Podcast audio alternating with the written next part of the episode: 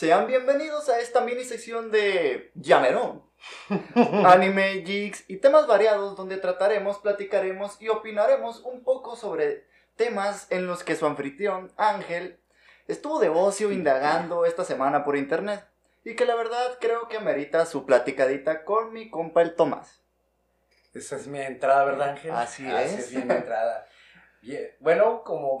Bueno, no, no ocupo, o sea, ya, sí, ya nos presentaron, pero esta sección es dedicada y dirigida por mi compañero Ángel, Aquí presente. donde realmente vamos a hablar de cosas que lo que él le fascina, lo que le llamó la atención, o el tema de moda, donde se pueda discutir. Lo extraño, lo extraño es que este no es un tema de moda, sino que es un tema que ya tiene buen rato saliendo. Ah, sí, no, llegamos tarde a la Cinco modernización. años tarde. No, más, diez. Yo llegué tarde. No, pues llegamos, o sea, si estamos hablando del anime, creo que llegamos cinco años. Orgullosamente consumiendo esta mamá durante Carta Blanca, más de una década. Carta Blanca, patrocínanos. Llegándonos sobre sobres. Bueno, Bueno, el tema de hoy quisiera hablar sobre este anime Isekai que en lo personal ay, pisó fuerte por allá a finales de 2015 y que hasta ahora sigue dando de qué hablar. Sin mucho más que decir, hablaremos sobre el anime de Overlord. ¿Qué tanto sabes de Overlord, Tomás? puta, lo, lo, lo mega básico. Lo que sepas, carnal, aquí vale es que todo. mira, mira, está, está curado porque salió como, nada más dime, esto salió en el 2014. Eh, como dije, a finales de 2015. El anime. Ah, qué estúpido. Por eso que por eso repruebo, ¿no? Eh, es que no me acuerdo, es que fue uno de los que hizo bastante ruido, pero había otros que no me acuerdo. Creo que Shingeki no Kyojin que terminó opacando, haciendo más ruido que Sí, ese. pero uh, Shingeki no Kyojin fue que en 2013, creo. No, pero creo que era la segunda temporada. No, no sabría decirte, pero había algo que lo, lo opacaba para mí. Sí, no, o sea, Había ruido algo. como ya había pisado Shingeki no Kyojin fuerte, pero su segunda temporada ya venías, o sea, ya- el espectador ya estaba esperándolo, ¿sabes? Bueno, sí, sí me acuerdo el, el, el, la- el boom que por así lo hizo, ¿no? De que el protagonista era un no muerto. Eh, había uno que otro meme de, de una sirvienta, creo, donde, a Levedo. Ah, luego. Que, hacían, que hacían, no sé, encontraron una, una escena, ¿no? Y acá lo, lo de este, pero yo, de este no lo, lo hacían un- algo viral, una conversación, ¿no? Pero. Hasta ahí, es- y, pero sí lo llegué a ver el primero al cinco capítulo, pero de ahí ya no me acuerdo de nada. Eso es perfecto. Ah, mira, bien que comentaste Albedo, mira, te explicaré, bueno, más, más en el fondo ahorita, te explicaré más o menos quién es Albedo y cuáles son sus macabras intenciones, carnal. Bueno, madre. Bueno, este, actualmente estamos siendo testigos del auge de los MMORPG slash isekais en el anime, manga y novelas ligeras. Eh, historias en el que un gamer o un chico común se ve inmerso completamente en mundos de fantasía, en los que tiene que comenzar una nueva vida sirviéndose de sus experiencias en los videojuegos. Protagonistas que luchan por salir adelante en mundos duros, pero siendo fieles a los fundamentos de la amistad, el amor y la justicia. Pero, ¿Para qué te sirve? Te ayuda a progresar en la vida, en las circunstancias. qué bien que lo menciona. ¿Lo aplican mucho ahí? No, es completamente lo contrario. Mira, A ver. y si eh, en vez de encarnar personajes justos y buenos, tomamos el papel de un no muerto, con un gran poder al su alcance y un control de un ejército de demonios temibles y guardan- guardianes muy fieles. ¿Por qué no aprovechamos de esa oportunidad para hacernos un nombre en este mundo desconocido? Oye, es que hay tanta mierda, ¿no? Hay, mucha, hay mucho desmadre, ¿no? O sea, la complejidad va en que es difícil comprenderla. O sea, tiene Es, desmadre. es como preguntarnos nosotros, teniendo tanto poder, ll- llegamos a un mundo desconocido, Tomás, nos morimos intentando salvar a un gato de ser atropellado, supongamos. y nos vamos a otro mundo. chale. Es más, pro- es más probable que, que te... Se- Bueno, el ejemplo está tonto que, porque que queriendo gato- esquivar al gato es más probable que te atropellen, güey. Es más, creo que el gato nunca estuvo en peligro. El, pe- el peligro... Yo soy el peligro. Yo soy el peligro, ¿no? Aquí en la Ciudad de México Mira. el peligro. Pon- pon- pongamos el ejemplo.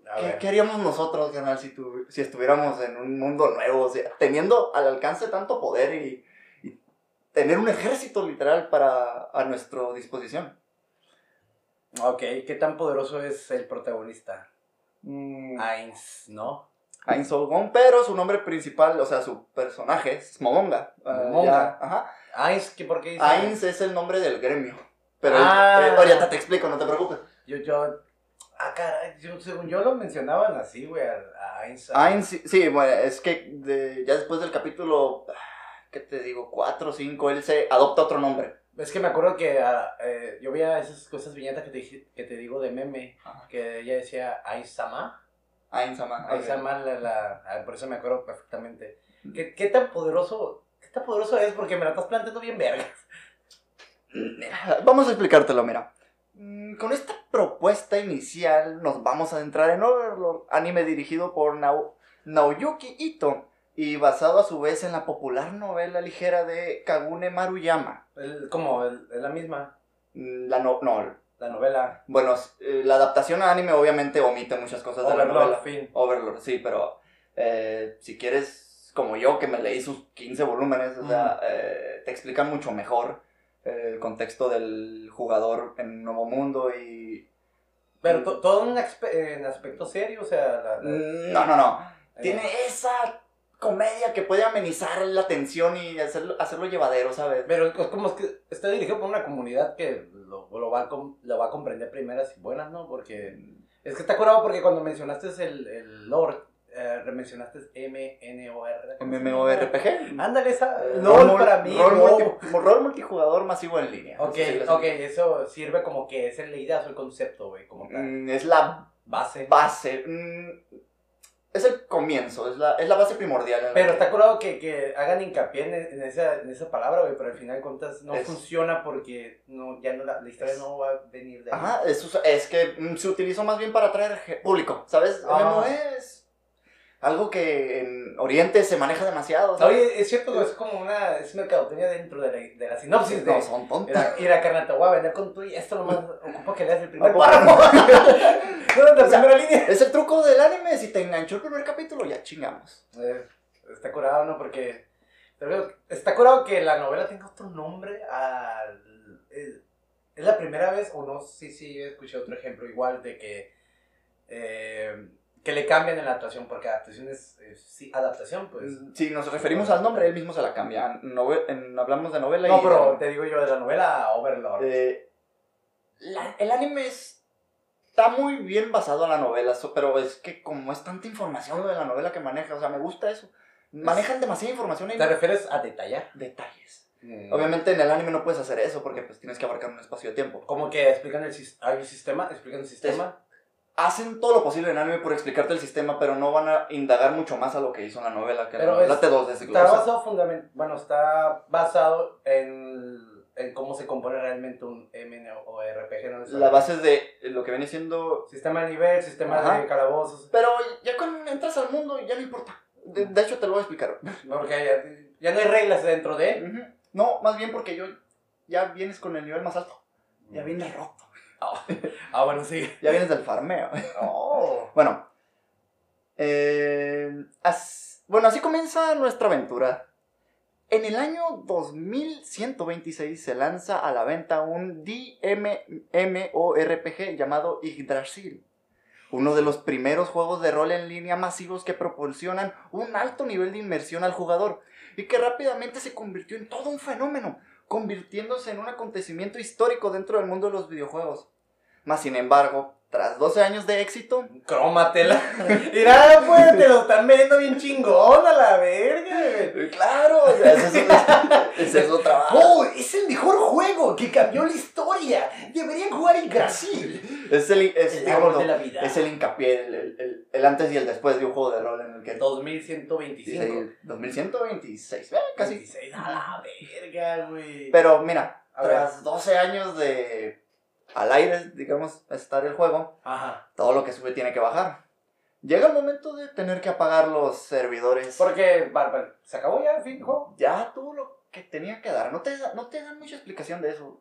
O sea, simplemente, ¡fue la riata!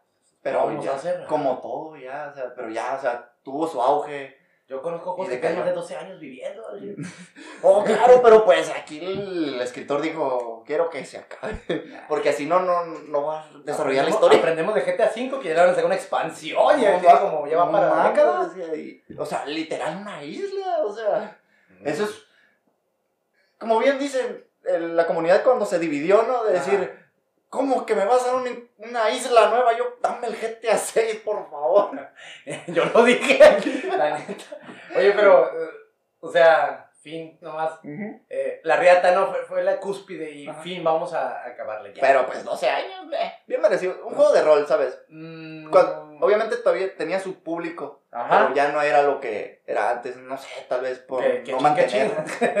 Obviamente. Eh, bueno, no sé, o sea, para esos términos del, del avance tecnológico, eh, ¿qué tan te puede valer verga? Bueno, no voy a discutir algo que tal vez se, fue, se escribió en la carrera, ¿no? Estaba decidido y me vale madre, dijo. Ah, sí. Ah, sí, güey, la neta, güey, había cosas mejores en Chile y tocó, llegó la hora de cerrarlo con todos los millones. Eh, Ya, Como, literal. como en los Simpsons, ¿no? Que se ven la, la navecita con los, con los, los bolsotes de dinero encima de los. Al Adiós, imbécil. ah, y- Bueno, este, mira, vamos a hablar del auge que tuvo el, el- el juego. Eh, durante esos años de juego surgieron grandes historias, grandes jugadores y grandes gremios, siendo uno de estos el infame gremio Eins All Gone, el cual en su auge tuvo a más de 40 miembros, miembros activos. Pero pues con el pero pues con el paso del tiempo, ya sea pues por temas personales, trabajos o la familia, Ajá. de los 41 miembros, 37 lo dejaron. Ok, Sí. tres, si, si mis cuentas de, prima- Cuatro. de preparatoria no fallan. ¡Cuatro! Está bien. No, No, opinar antes. Bueno, está bien, Ángel. Se quedaron cuatro. Espérate, ¿dijiste 41 o 40? 41. Quedaron Ahí 37. está el truquito. ¿Ok? Bueno, de esos 37 dejaron de visitar la gran tumba de Nazarick. Esa tumba es una oscura fortaleza creada por los fundadores del gremio. Su base de operaciones, pues, sí, mi, mi, es su... mi, mi, mi, ca- mi ca- mi casita de Minecraft. Ándale, pero es, esta cosa estaba, es enorme, o sea, literal, ese fue un evento, e, era una dungeon, Dungeon. ajá, o sea, que constaba de 10 pisos, era un, un mausoleo gigante. Oye, oye, me suena asado con sus cuarenta y tantos pisos para... 100, ¿no? No, no sé. no Y nomás vimos el primero, el, el, creo que el 10 y hasta el 100, o sea, Ah, ah, sí, no, en los en, la- en la adaptación fue, en el segundo Mm. capítulo estamos en el... al lector no le importa los niveles. No, al el que ve el anime, porque no sé si en el- la novela ligera realmente respetaron los eh, pisos. Creo que sí, no estoy muy seguro, Ah, leí hace no, un no montón. creo, no creo, güey, ve la carrera. Ay, ahorita, al rato va a llegar un fan muy, pero muy activo de Sao y nos va a callar el hocico, pero bueno. Ojalá, ojalá.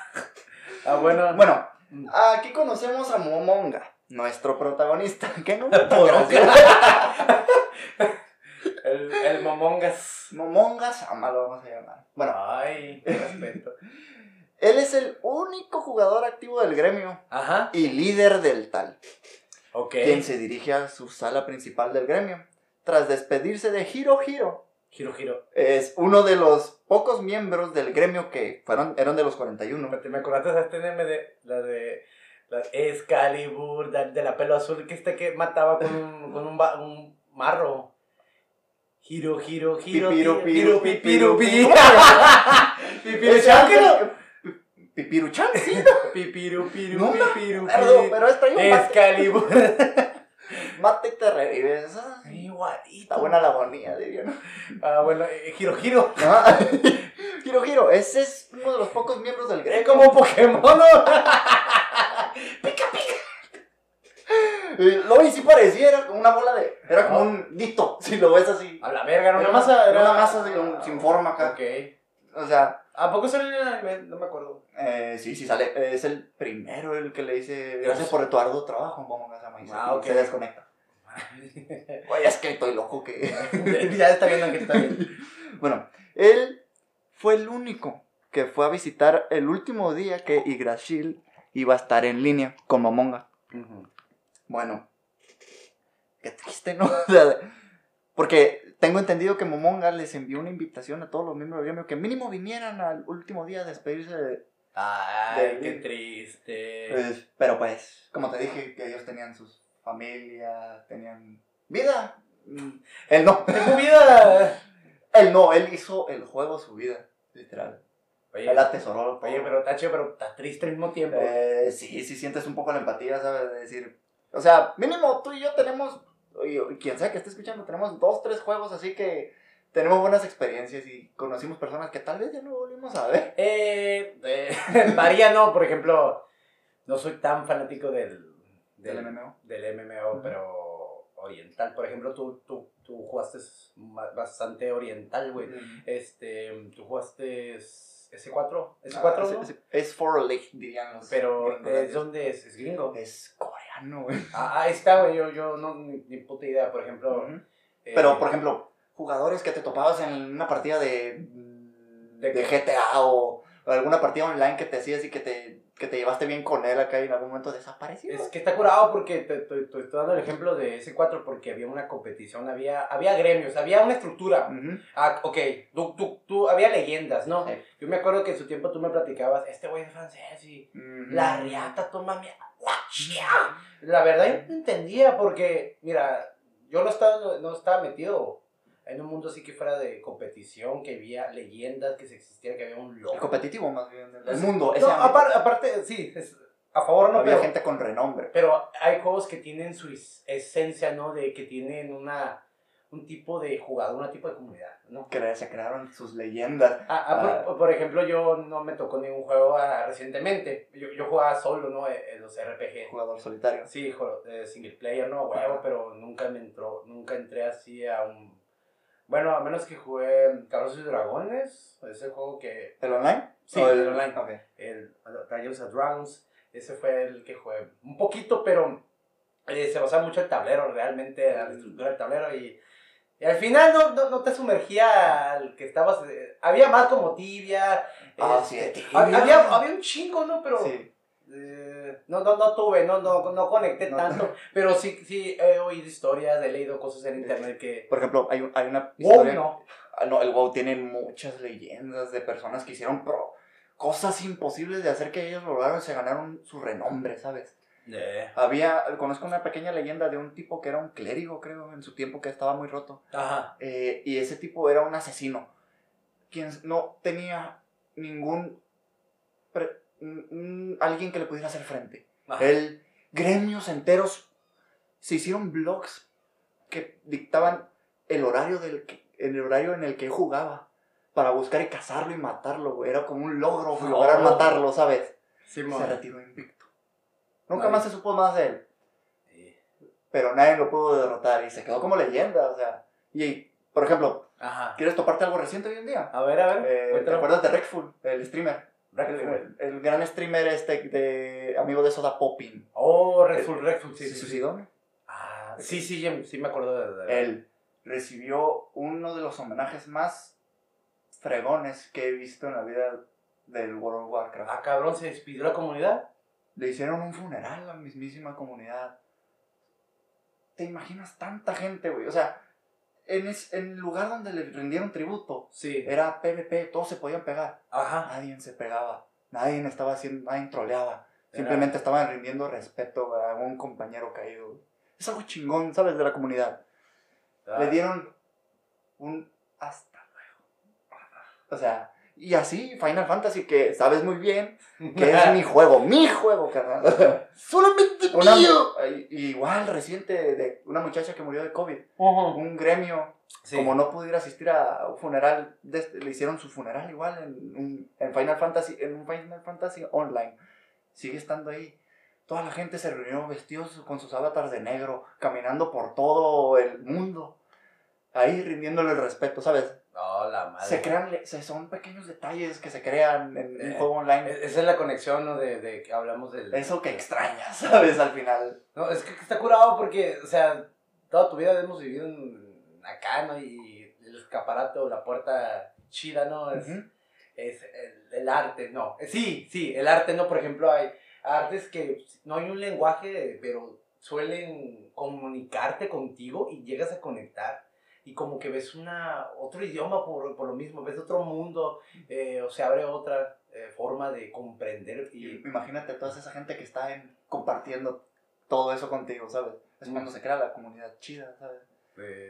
Está muy bien, o sea, hay leyendas, hay... se crean muchas leyendas. Aquí estuviéramos todo el día si te contara todas las que he escuchado. o sea. Ambiente. Bueno, Proseguimos con Momonga, que estaba bien tristón yendo a la sala del trono para estar los últimos momentos en el servidor. Ok. Mira, al entrar a la, sal- a la sala, acompañado de sus guardianes, NPCs, Sí. se sienta en el trono y toma el báculo de Ain Soldom. El báculo es el arma del gremio, lo que representa el gremio. Ok. Es un arma que se forjó por todos, fue hecha por todos los integrantes del gremio. Literal, si esa arma es destruida, el gremio se, des- se disuelve. Ah, así, ok. así de poderosa. Nunca se utilizó por el miedo de que fuera destruida y el gremio se disolviera. Como, como sea, esa arma destruye el gremio. Esa arma, si es destruida, el gremio se disuelve.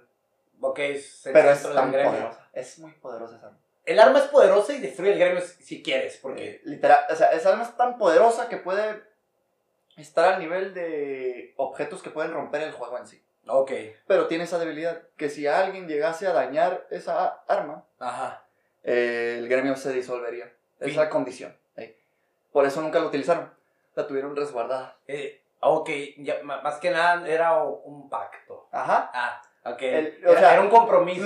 Los, demás jugadores, los amigos de Momonga, le decían, úsala, no tiene no hay problema. Él, por respeto, por guardar todas las memorias, nunca lo utilizó. Oye, pero eh, eso, lo que tú estás comentando, está, es- ¿lo llegas a entender en las novelas? O te, Te lo explican muy bien, carnal. el Explica, sentimiento. explica o, o tú lo entiendes. Más, lo dicen Te lo explicas, pero sientes el sentimiento. Lo sientes, ¿sabes? Ajá. Cuando te dicen que para crear ese gremio muchos se pelearon con sus esposas por el tiempo que tomó hacerlo. La gente que invirtió su dinero y su tiempo para lograr hacer eso. Ujú. Que representara todo lo que han hecho y vivido, ¿sabes? Ay, qué miedo. Bueno, toma el báculo. Se sienta. Ajá. Se dedica a esperar a que la- el conteo hacia atrás para el shutdown de los servidores. Digamos que La cuenta Cierre. regresiva. La cuenta regresiva. A Momonga solamente le queda recordar con sentimiento agridulce los buenos momentos vividos en, Yggdrasil en compañía de sus amigos. El contador del tiempo que le quedan a los servidores finalmente llega a cero. Pero nada cambió. No se cerró en los servidores. Ah, caray. Sigue sentado en su trono y acompañado de los NPCs. Pero algo sí ha cambiado. Ajá. Intenta activar la ventana de chat para comunicarse con los con el servidor o con los GMs o los moderadores, Simón. pero no aparece nada. Y de repente escucha Lord Momonga y que es Albedo, que le está llamando el NPC Ajá. y líder de los guardianes de Nazarick le está llamando por su nombre y le pregunta y él mismo se pregunta, ¿desde cuándo un NPC puede hablar por sí solo? Porque eso era algo que no no estaba implementado en el juego. No hablaban. No hablaban, simplemente recibían comandos. O, o- aquí, espérate, no, no, no conversaban contigo, no tienen palabra, voz, etcétera, ¿no? Ah, muy poco, ¿sabes? Es- simplemente tú le dabas un comando y él lo hacía así. Ah. Típico de una programación para un personaje. Eh, tráeme, tráeme, tráeme agua. O Simón.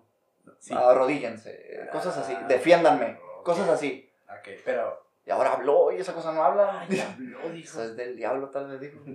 Qué loco, ¿no? Que una calaca está diciendo. La caga. Bueno, Bueno, y se queda. Ah, caray, ¿me está hablando?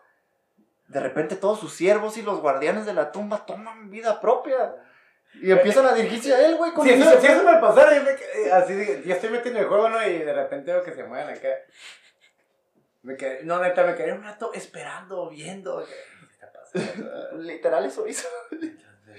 Se quedó así, pero pues como es una calaca que no tiene facciones, nadie notaba la diferencia de que estaba, estaba asustado. Tengo miedo.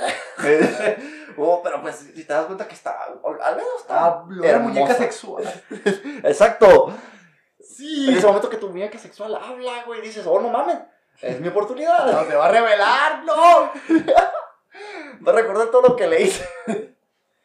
o sea, Chale, mi muñeca de Martín. Digo, de, aquí, de, de todo hay, señores, de todo hay, de todo gustos hay. Bueno, y al final, pues, nuestro huesudo amigo despierta en un nuevo y desconocido mundo en el que... desconocido, ¿no? ¿Por qué? Ahí te va, mira. A ver. Porque lo que él conocía como el mundo virtual se torna ahora de- real, de carne y hueso. Ah, ah, ok, que ya entendí. Es como si yo estuviera en LOL, ¿no? Acá de y repente. Darius te dice, "Hey, te- buenas noches. Pero veo, realmente cobra vida todo, ¿no? Y dices, oh, verga. O sea, no, no estoy jugando un juego, estoy en algo que ya es real, dices, ¿no? Todo esto ya huele, o sea, podías oler, eso es algo que no se podía. ¡Olía! Había una película Mira. que la noche, güey, los maniquíes cobran vida. Ah, la noche del museo. ¡Buen maniquí! ¡Hay un dinosaurio! No, pero te acuerdas que, o sea, es la misma, es la misma, es el mismo fundamento, ¿no? O sea, eh, tu rol es ir al museo, ves que es un personaje de color, acá, historia, ¿no? Y, Literal, y, y, por ejemplo, y ellos mantienen la personalidad que, con la que fueron creados. Y es exactamente lo que pasa aquí. La personalidad de cada NPC. Ajá. O sea, cuando crearon a los NPCs, eh, cada uno de ellos tenía una descripción que podía darle cómo él se comporta, cómo él es. Sí. Y todo eso que se escribió en ese comando de código se volvió real. Todo eso, güey, era lo cómo el NPC pensaba. Sí. Se volvió real. Todo eso es escrito. Wow. O sea, que eso es bueno y a la vez malo, porque no sabes qué clase de locos le programaron algo a algún NPC. ¿Qué tal si que- ah, escribiendo así comandos a lo estúpido? ay, Es como tuviste de súper, ¿no? Quiero, quiero leche, quiero huevos, quiero, quiero este, sal, azúcar. Por ejemplo, ¿quieres algo, algo cagado? A Albedo, su creador, le puso que ella era una puta. ¿Eh? Era una puta. Eso Oh. estaba en su descripción. ¿Neta? Antes de que se cerraran los O servidores. es- o sea, de- Es una sucubo. Ah, o sea, fin. ok. Ella es una sucubo. Pero lo que él hizo, como- recordamos del arma gremial, ¿no? El, arma- el, el báculo de Ainsolgón. Yes. Ese te da el poder de poder editar Ah, la descripción de los NPCs. todo, todos. A todos, sin excepción. Eh, ok. Y es lo que hizo- ¡Qué rota! Por eso te digo. o ¡Qué sea, báculo, ni qué! ¡Dios! No te preocupes, hay cosas más rotas. No, espérate. No, no. Bueno, ¿qué hizo Ainz, o Momonga en este caso? Ajá. Borró que era una puta y le puso que estaba perdidamente enamorada de él. Pues virgen como quiera. Dices, ah, caray, es mi oportunidad. Y ahora eso se tornó real, carnal. Espérate, ¿lo escribió Ainz? Él mismo borró, ese, borró que era una puta y escribió en vez de que era una puta que estaba completamente ¿Pero por qué lo corrigió si era su compa? ¿Nomás? Nomás porque pues era el último día, creo Ay, que no. lo perdonarían, dijo él. ¡Guau! Ser el troll del año. ¡Qué trolazo! Voy a chingarme ese vato. Y, ah, bueno. A la Bueno. Todo se tornó algo real. Así comienza este anime, Tomás, lleno de acción, aventuras, fantasía y momentos cómicos. Una historia que, en lo personal, sí, Ah, Ok, bueno, sigue. hay masacre más bien. Bueno, Ah, es una historia que se aleja bastante de lo que conocemos como el género Isekai, donde el protagonista está destinado a ser el héroe de la historia, ¿sabes? La forma. El héroe, Tomás. es más bien, ni siquiera renace como humano, es un no muerto. Con un avatar un tanto tétrico debido a su vestimenta y a su huesudo cuerpo. Oye, ve, ve, eso, ¿cómo te. Por ejemplo, ahorita en la industria crean personajes como que dices. Puede ser tú, chaval. Puedes, puede ser él. El guapetón, el. O sea, aunque ni seas guapo, pero igual te encaras él. algo neutral que te puedas encajar, Ajá, ¿sabes? ¿sabes? Ese lienzo en blanco Pero que ya, te ya, puedes ya, poner. vamos a hablar de una riata huesuda. Vamos a poner un personaje que es él, no tú, cabrón, ¿sabes? Te Iniciativa. vamos a contar la historia de él, no de ti, chaval. Y para que sientas un chingo de No envidia. es tu historia típica de romance, de la tsundere, de la kundere. De hecho, tienes chandere. tunderes y kunderes. y- Ay, Ahí vamos. ay, me el hocico. Mira, Bueno, ahora es un ser no mortal que ha dejado de lado su humanidad. No simplemente su cuerpo ha cambiado, canal, su mentalidad. Él poco se a adaptó poco a lo realmente que es. lo pues. que es, un no muerto. Sin sentimientos, papá. Obviamente sí, Sí, tiene sus no. sentimientos, tiene sus conflictos, pero poco a poco los va a ir perdiendo. Conflicto, la diferencia es el conflicto moral del sentimiento. Es cuando pones en marcha una empatía, que la empatía es un sentimiento sobre algo, ¿no? Sobre Ujú. un objeto, sobre alguien, ¿no?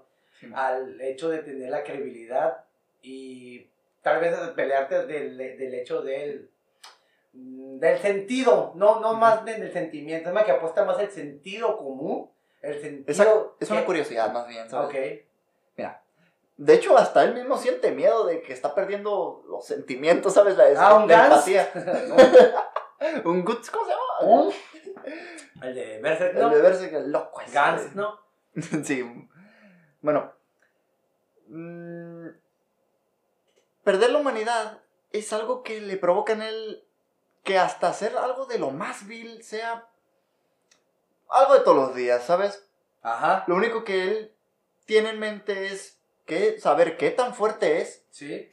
y ver y experimentar ya sea con métodos de tortura para llegar a hacer sus objetivos, güey. Cualquier cosa, él ya no, poco a poco ya no le importa. Ok, nomás quiere llegar a su objetivo. ¿Y cuál es su objetivo? Mm, su objetivo cuando llega es, dice, ¿A cuál es su objetivo? Eh, llega a este mundo nuevo porque él cree que él no ha sido el único que ha llegado a este mundo. Perdón. que- Ay, abriendo la chévere. Ahí nomás. Él cree firmemente que no ha llegado solo a este mundo. Ajá. Cree que hay, demás, hay más jugadores. Bueno, eso, o eso él cree. Que mírame, que hasta el volumen 15 en el que voy no ha aparecido nadie. Neta. Simplemente es una gente que está en ese mundo y él es el loco. Y, o sea, ¿te acuerdas? Porque si es un MS, su puta madre. Rol masivo, ¿verdad? Tiene la palabra Ajá. masiva. Y la gente, o sea, ni sus NPCs están ahí dando vueltas No, dormidos. sus ener- o sea, ¿te acuerdas de que tiene una tumba, no? Un- su base de operaciones? La base de operaciones entera Es- es un objeto de él. Se fue con él también. La base entera está ahí. El la base esa es un objeto como tal. Ok. A ver, Ese objeto puede ser robado. Antes, Oh, ok. ¿te acuerdas que una vez que te conté que es, esa base era un, un evento? Un dungeon. Sí, que el sí. gremio que lograra llegar hasta el piso 10 y dominar la dungeon se quedaba con la base. Ajá. Ok. Eso es. No es del todo cierto. Una Ajá. vez que el gremio se quedaba con la base, si otro gremio llegaba y los derrotaba y llegaba hasta ese piso, esa base se pasaba a ser del que ganó. Es un objeto como Es la tal. condición de derrota el que el- tenga el poder de ella Ajá. y es, pasa a ser y, es y es tuyo. Así fue. Sí. Literal, si lo vemos así, es un objeto. Eso también se teletransportó a ese nuevo mundo. Todo lo que él tenía en su inventario y todo lo que tenía resguardado en esa tumba de Nazareth, todo está ahí. Todo se fue con él. Derecho a protestar el que la conquiste gana. Es ley de vida, ¿sabes? ley de guerra. Sí. Conquista. Después del genocidio, después de la masacre. Después del todo desmadre, Después ¿sabes? de crímenes de guerra, después de la crueldad, ya viene la paz. dicen. Bueno. Él más o menos tiene una justificación de ser el villano que pues él no sea el villano, sino que es alguien con curiosidad. Ok. Simplemente su primera idea que quiere hacer es llegar a que la gente conozca su nombre para ver si algún alguien del gremio que está ahí lo encuentra. Oh, ok. Ahí vamos a, al cambio de nombre. De Momonga él dijo me voy a llamar Ain Soul Gong, así se llama su gremio, para que así lo reconozcan sus amigos, el nombre. Que digan, este es- Ah. es, indescriptible este nombre que digan sus amigos y para que lo puedan encontrar. Eh, es Ese momento- SOS a alguien que... ah, Ok, ok. Eh, ese momento él decidió decir, ahora mi nombre es Ains. Ains Olgong, me pueden decir Ains. Simón. Momonga ya no existe. Y él borra su nombre de la base de datos. Y así empieza. Y ya. Ajá. Ah, obviamente, él se deja guiar por sus NPCs. Él, él no sabe qué onda. O sea, sus NPCs tienen, esta- tienen estadísticas de inteligencia. Son más inteligentes que él. Ok. Pero ellos creen que él es más inteligente que todos, ¿sabes? Esa fidelidad tienen ellos. No conocen... No saben que él es un tonto, ¿no? No, no, es- no conocen el paradigma, no conocen la programación. No conocen... Él no- ellos no saben eso. Ah, ok. Ellos creen que él es el todopoderoso y que él está 20 pasos adelante de sus enemigos. Y realmente no. Él es un alguien normal. Y mantiene su perfil, ¿no? Sí, lo mantiene porque No, si, ¿qué? Que- porque porque si descubren tonto. que es un tonto o que alguien, alguien que no puede mantener un ejército eh, no quiere que pierda su fidelidad o que algo malo vaya a ocurrir, ¿sabes? Ah, cabrón. Él se- literal, su trabajo ahora es un actor. Dar la impresión de que es un Oh. todopoderoso rey sab- sabio, ¿sabes? y le sale, güey, o sea, qué pinche suerte tiene porque le sale. Le sale, güey. Lo que quiere el autor. Ajá. Y hasta el día de hoy la ha cagado tantas veces y se ha salvado tantas veces que es, ya está De gracioso. la misma risa de que la caga, de la misma risa se salva, ¿no? O sea, de su cagadero sale algo bien épico. Oh, y dicen sus NPCs, oh, Ainz ya lo tenía todo planificado. O sea, y ¿Eh? y él- ¿Simón? Ya. Ahí está, dijo nomás. De nada, amigos. Sintonízame del canal aquí. Bueno, ahora él tiene a su alcance un gran poder y un poderoso ejército de guerreros y siervos que le juran su fidelidad, canal, su vida juran ante él. Eh, Sin mencionar que ahora está en un nuevo mundo por descubrir y ahora... Y tal vez es muy fácil de conquistar. ¿Sabes? Esa, esa pregunta, ¿qué tan fuerte soy? Se hace. ok. Quiero investigarlo, ¿sabes? Como dijo Goku, vamos a pelear. No, eso ya no es pelear, eso es masacre, carnal. Ah, ok. ¿Cómo, ¿Cómo demuestra su... alguna vez a, a tú que has leído las 15 no, eh, Volúmenes. eh, a- a- a- Borró un ejército con un hechizo, un ejército de 100.000 personas. ¿Quién era? Personas. Personas. O sea, hay monstruos que también se le pelan la verga, carnal. Y O sea, O sea, no, no tiene una amenaza en no en tiene una amenaza. Eso es, ahorita, algo te diré del- ah, ahorita te hablaré de los puntos buenos y puntos malos que le vi. Bueno, Bueno, en lo personal, sí. este nuevo enfoque hacia lo malo y no lo bueno, en el cuestión del desarrollo del personaje principal, Porque ¿a quién se basa en su, su bondad o su maldad? como tal? es que ya depende de tu perspectiva. Es decir, de él no de- se ve malo, pero las demás personas es un monstruo, dicen. Ah, la gente. Él simplemente se del preocupa. anime, La gente del La gente de ese nuevo mundo. Ok. Él se preocupa por sus siervos, porque los considera sus hijos, son las creaciones de sus amigos. Pues. Ah, sí, pues que los creó, ¿verdad? Ellos, eh, todos ellos en NPC fueron creados por sus amigos, él los considera sus- hijos. Ese fue el premio de la W, ¿no? Sí, eran un montón de NPCs que podías des- diseñar, dise- ah, diseñar. diseñar a como tú quisieras. y Entonces, todos crearon. Literalmente son sus hijos. Son, los considera sus sus hijos, creaciones. las creaciones de sus amigos. Entonces, Por- ¿qué quiere quedar bien con ellos? Quiere protegerlos. Protegerlos. Ok. Sí, la- lo, lo- con que los programó, ¿no? O sea, los programó con cierta personalidad y al final Cada uno está bien loco. dijo, pues ni pedo, si los programé, pues tengo que seguir Ujú. el guion del dedo del Ajá, y pues como él ya no es uno muerto y no siente ese temor o empatía, creo que se le hizo normal, ¿sabes? Que estén locos. o decir, que, tenga, que sean desquiciados sus propios NPCs. Son Ajá. malos todos. Su Sí. nivel de... Tiene una cosa que se llama nivel de karma. ¿Se representa en el anime? Digo, Ah, en el anime y en la novela. Ok. Esto se, se llama del cero, que es neutral, Ajá. al menos 500, que significa villano, malvado, rey demonio, digámoslo así. Malvado, malvado, malvado. El sistema de los videojuegos del karma para acá. Ajá. Ah, Ok. Obviamente, casi todos en la tumba de Nazareth tienen karma de menos 500, o sea, eso, todos son malos, son los villanos, pues así Y él, en que lo... Él lo tiene en menos 500 también, él no se salva. Él también, él es malo. Eh, obviamente hay personajes que son neutrales y hay personajes que son buenos, que tienen karma buena. Ajá. Gente que no tiene ese rencor hacia los humanos o ese decir que es seres inferiores, es decir, ¿sabes? Los ven como normales, pero la gran mayoría los ve como insectos. Gen- Gente de nivel bajo. Significante. Sí. Literalmente se la, Se la pelan. se la pena. Bueno, nuestro protagonista tu protagonista... no... eh,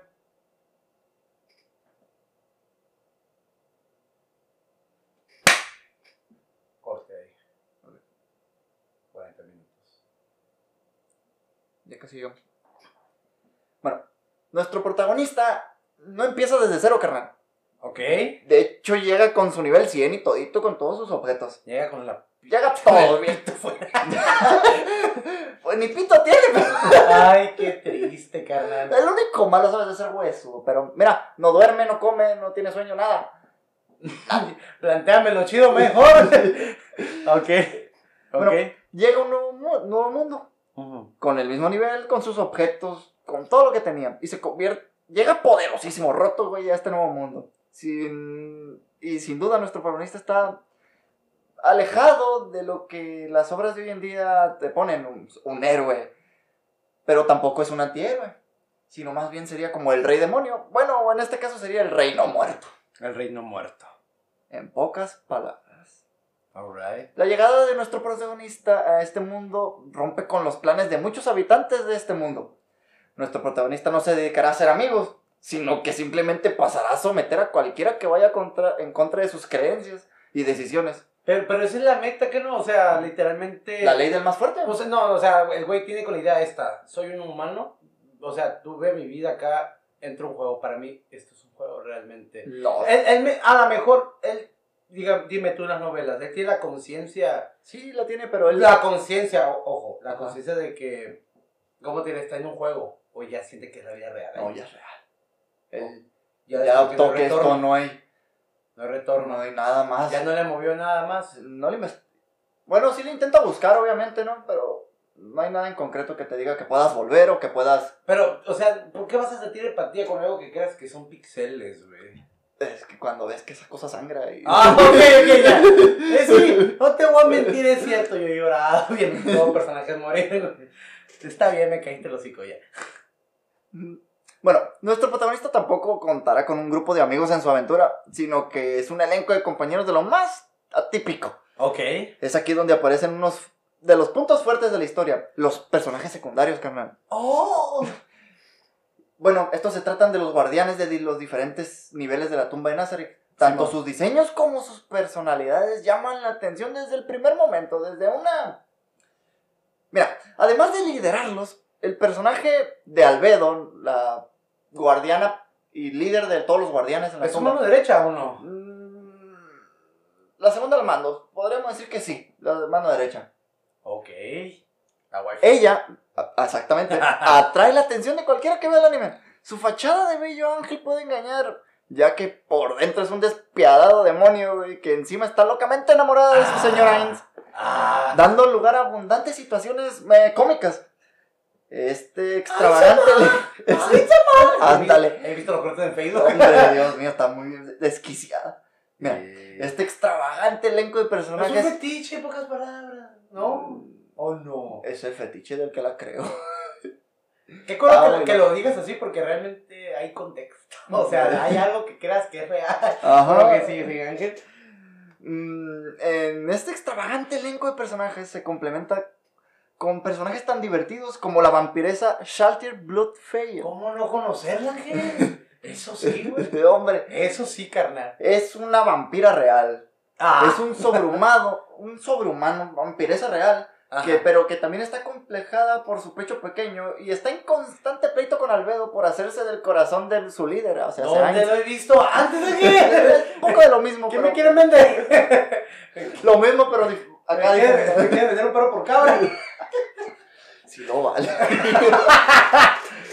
Que le dieron a mis gustos, carnal. ¿Cómo le hicieron? Que me, hay, hay un micrófono aquí. me están oyendo. Y también está Coquiutos. Coquitos. Ajá. Es un poderoso y habilidoso guerrero en forma de insecto gigante. A la Que a pesar de su aspecto, puede ser uno de los habitantes de Nazareth menos malvados que existen. Su karma está neutral. Él no es ni malo ni bueno, simplemente se mantiene ahí, a raya. Ay, No tiene ese rencor hacia su hermano. los humanos dicen ahí. Mm, ya viendo eh, del fondo del- eh, a fondo el anime, se empieza a notar la falta de un antagonista.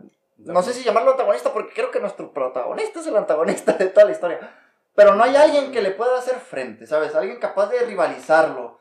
Ya que pues hasta el momento Ainz es Soy el un loco, despiadado loco, poderoso todo para el loco, resto de la mi vida. compa.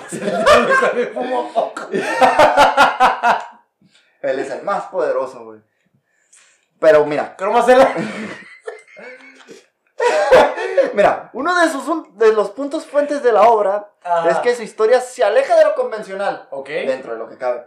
Eh, ¿Cómo, cómo? A ver, a ver. Ah, pues donde nuestro protagonista es el malo y no el bueno. Y un elenco de personajes que no son opacados por él, por, por nuestro protagonista, sino que pueden contar una muy buena historia ellos aparte. Ellos tienen una muy buena historia aparte. O sea, el anime es lo que tiene, y la novela más bien, Sí. Que no se centra simplemente en el protagonista, sino las diferentes historias que viven en el mundo. Ok, la cámara anda rotando en cada. Ajá. Ah, te cuentas un poquito, o sea. Sí, o sea, te dan un contexto de cómo está estructurado el mundo, ¿sabes?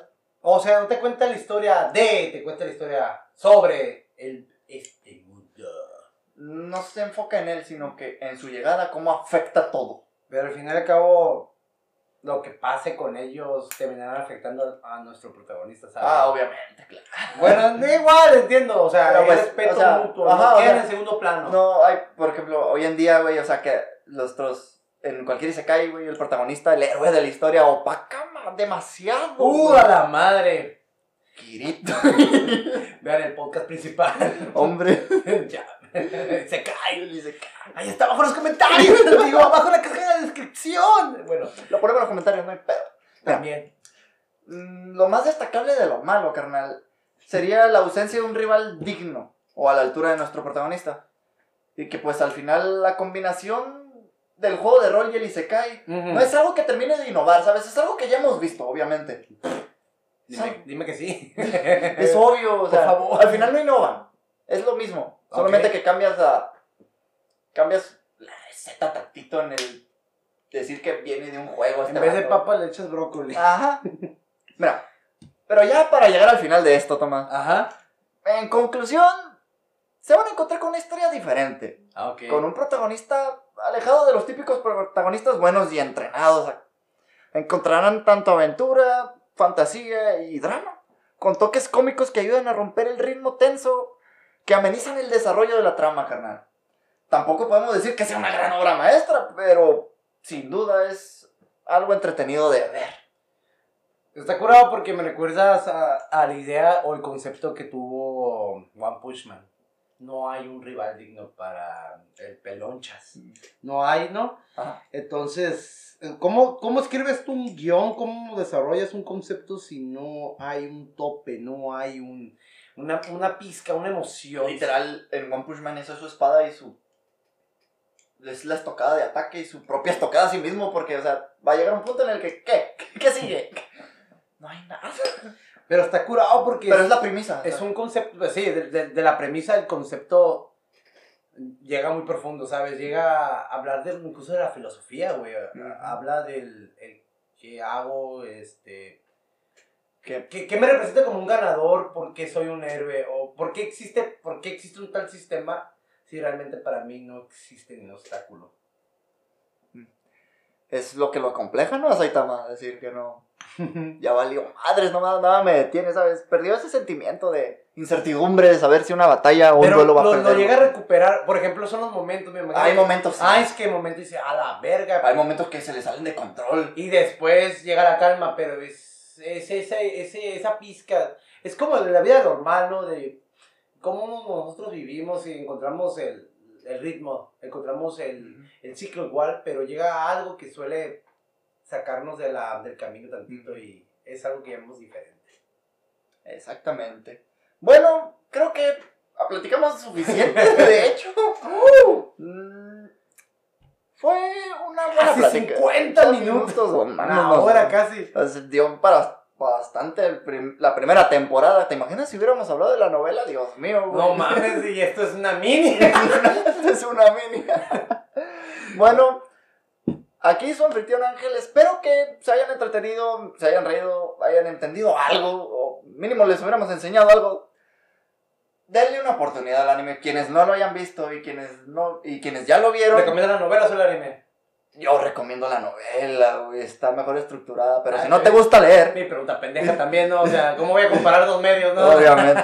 Pero pues si no te gusta estar leyendo así un libro como tal, ve el anime. Está, Si, si soy huevón y me encanta ver anime, güey, ¿lo recomiendas como tal, güey? Es algo que realmente... Está muy bien para pasar el tiempo, ¿sabes? Excelente. momentos, tiene momentos así que te sacan de onda y que te puedes reír como te puedes emocionar. Y Están dibujados. Está pues, dibujado mira, por amigos. Güey. O sea, Joder. Suficiente, bueno, suficiente por hoy. Espero que lo hayan disfrutado y nos vemos hasta la próxima mini reseña, mini platicada. No lo sé. Luego, en el siguiente video le pondré un nombre. Llámete Chan. Al rato. Bienvenidos. Acaban de reproducir este espacio donde me acompaña mi amigo y compañero El ángel. y un invitado especial que pues llegó de la nada y pues la neta pues es nuestro amigo más que nada muy conocido mío. Nos da risa y es, lo, es, lo- es necesario tenerlo a un lado, ¿sabes? Lo, interesante es que es, es un tema de, de anime, de este otaku, de, la comunidad y pero lo raro que este carnal, este, este amigo, Está tan alejado del tema. Para los que son de Sonora o para el norte, creo que conocerán el, la palabra clave llamada pocho. ¿no? Le dicen el güey que usa sombrero, anda a caballo y huele a caca y a cerveza. O sea, literalmente no, no, no, no coincide con esta comunidad. Pero es nuestro amigo y es lo que tenemos en Lo común. queremos. Lo queremos muchísimo. Una vez. Bueno, preséntate, Carlos. Buenas noches, antes que nada. Me dicen el Carlos. Pendejo también le decimos. Alias el. La no, mejor no. Es nuestro amigo, ¿no? Antes que nada. Continúo. Donde juntos trataremos temas de importancia vaga para esa gente como yo y el ángel, que le interesa temas característicos basados en ficción y trabajos elaborados muy lejos de aquí. Una que otra cosa, pero lo principal es el tema exactamente a 9.771 kilómetros de aquí. Y hablo de Japón, su cultura, su animación, manga, cómics, videojuegos, waifu, comida y cualquier otra basura kawaii que nos fascine o nos genere una erección. Y Amén. puedo hablar desde un ramen hasta un dibujo bien dibujado. Sabes, ese dibujo tiene que tener vida, ¿sabes? Tiene más vida que las mujeres de hoy en día, ¿sabes a lo que me refiero, no? O sea, por ejemplo, tenemos al Carlos, ¿no? Que le gustan las mujeres reales y, y luego estamos nosotros, güey, que nos gusta un pinche dibujo. A veces, a veces puede variar. Bueno, ya depende de lo cachondo y lo intrigado que esté uno, ¿sabes? Bueno, pues yo desconozco el tema, pero pues aquí andamos. Al trillón. Andamos aquí al tri- Aquí jalando, como dirían los del norte, ¿no? Hombre, Pero- la machaca. Pues un poquito de introducción, pues ya se presentaron nuestros compañeros y pues nada que nada, pues me gustaría saber qué, qué, qué consumieron o qué vieron en esta semana, qué, qué, qué, qué viste tú Ah, Ángel y le, y le siguiente. Estaba como te lo- Bueno, lo, para los que no saben, yo y el Tomás trabajamos en un mismo lugar y siempre le comento mis mamadas que veo todos los días. El caso, hace dos días más o menos, le dije, carnal, volví a ver anime porque había dejado de verlo hace un buen rato. Y estaba viendo uno de, no, bien pendejo la neta, uno de, de un rey demonio que volvió. Y le dije, carnal, es basura lo que estoy consumiendo, pero la neta me encanta. ¿Sabes? Me recordó mis momentos de pendejo en secundaria. Y no recuerdo el nombre porque está en japonés y sabes que soy malo recordando nombres. Pero, pero al final estuvo entretenido, ¿sabes? Me lo aventé esos, eran 12 capítulos. Era de reencarnaciones, peleas y mamada y media, pero pues. Y uno que otro hentai o doujin que se me pasó ahí en medio entre mi paja y mi vida. Detalle de la vida, es, es como respirar, de la vida Hombre. cotidiana. Es que uno se acostumbra, Es en un día, pues si, si no cagas o no te la jalaste, pues no hiciste nada en el día. Te sientes vacío, ¿sabes? ¿Y tú qué hiciste, Carlos, güey? ¿Qué, qué jugaste? ¿Qué viste en la semana? ¿A quién besaste? Ostras. Mira, pues yo nomás he visto lo que es Naitsu no Tatsa. ¿Cómo se llama? La Natsu no Taisa. Los siete pecados capitales. Para los españoles. Sí. Esa, ¿cómo se le dice? ¿Cómo se le dice? Serie. ¿Es anime, güey? ¿Ah, Como tal. Bueno, ese anime al ángel le caga. Me caga ese anime, güey. Confirmadísimo. Mm, Y yo lo vi el- por eso. La primera y un güey que solía trabajar con nosotros solía contarme el manga y pues, ya está ahí morí. Di nombre y dirección, ¿cuál pedo que sea la verga ese No, no, no, no, no, gracias. No le vamos a dar tanto pinche follow a ese morro, la neta. Ok, eh, para el primer episodio, o lo que es un piloto, en, pues no vamos a, este, hablar tanto de este tema, por así decirlo. O sea, este va a ser la primera dinámica, este va a ser el primer episodio, así, digamos, estructurado. Lo demás va a poder, va a cambiar. Y pues nada, que antes es hora de hablar de un- una pequeña advertencia. A continuación, lo siguiente que escuchará será altamente explícito, sin censura y con alto contenido sexual.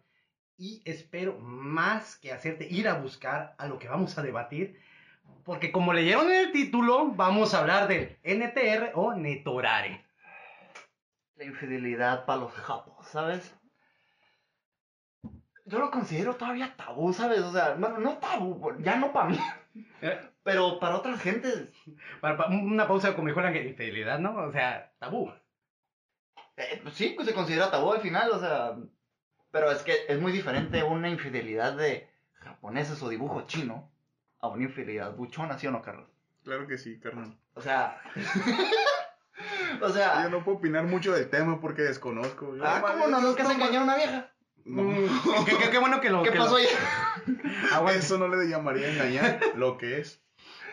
Qué bueno que lo mencionó el Carlos, es que no sabe nada del, tema, pero aquí va un- una cita, dice, el concepto que podemos encontrar en internet citando la enciclopedia.org, cito lo siguiente, el netorare, abreviado NTR, es un subgénero del hentai y la pornografía japonesa. Se trata de la infidelidad a través del sexo. Básicamente es algún otro hombre o mujer, desde tu amigo hasta el que te hacía bullying, se termine cogiendo a tu pareja, siendo esta quien lo disfrute al punto de dejarte por esa persona.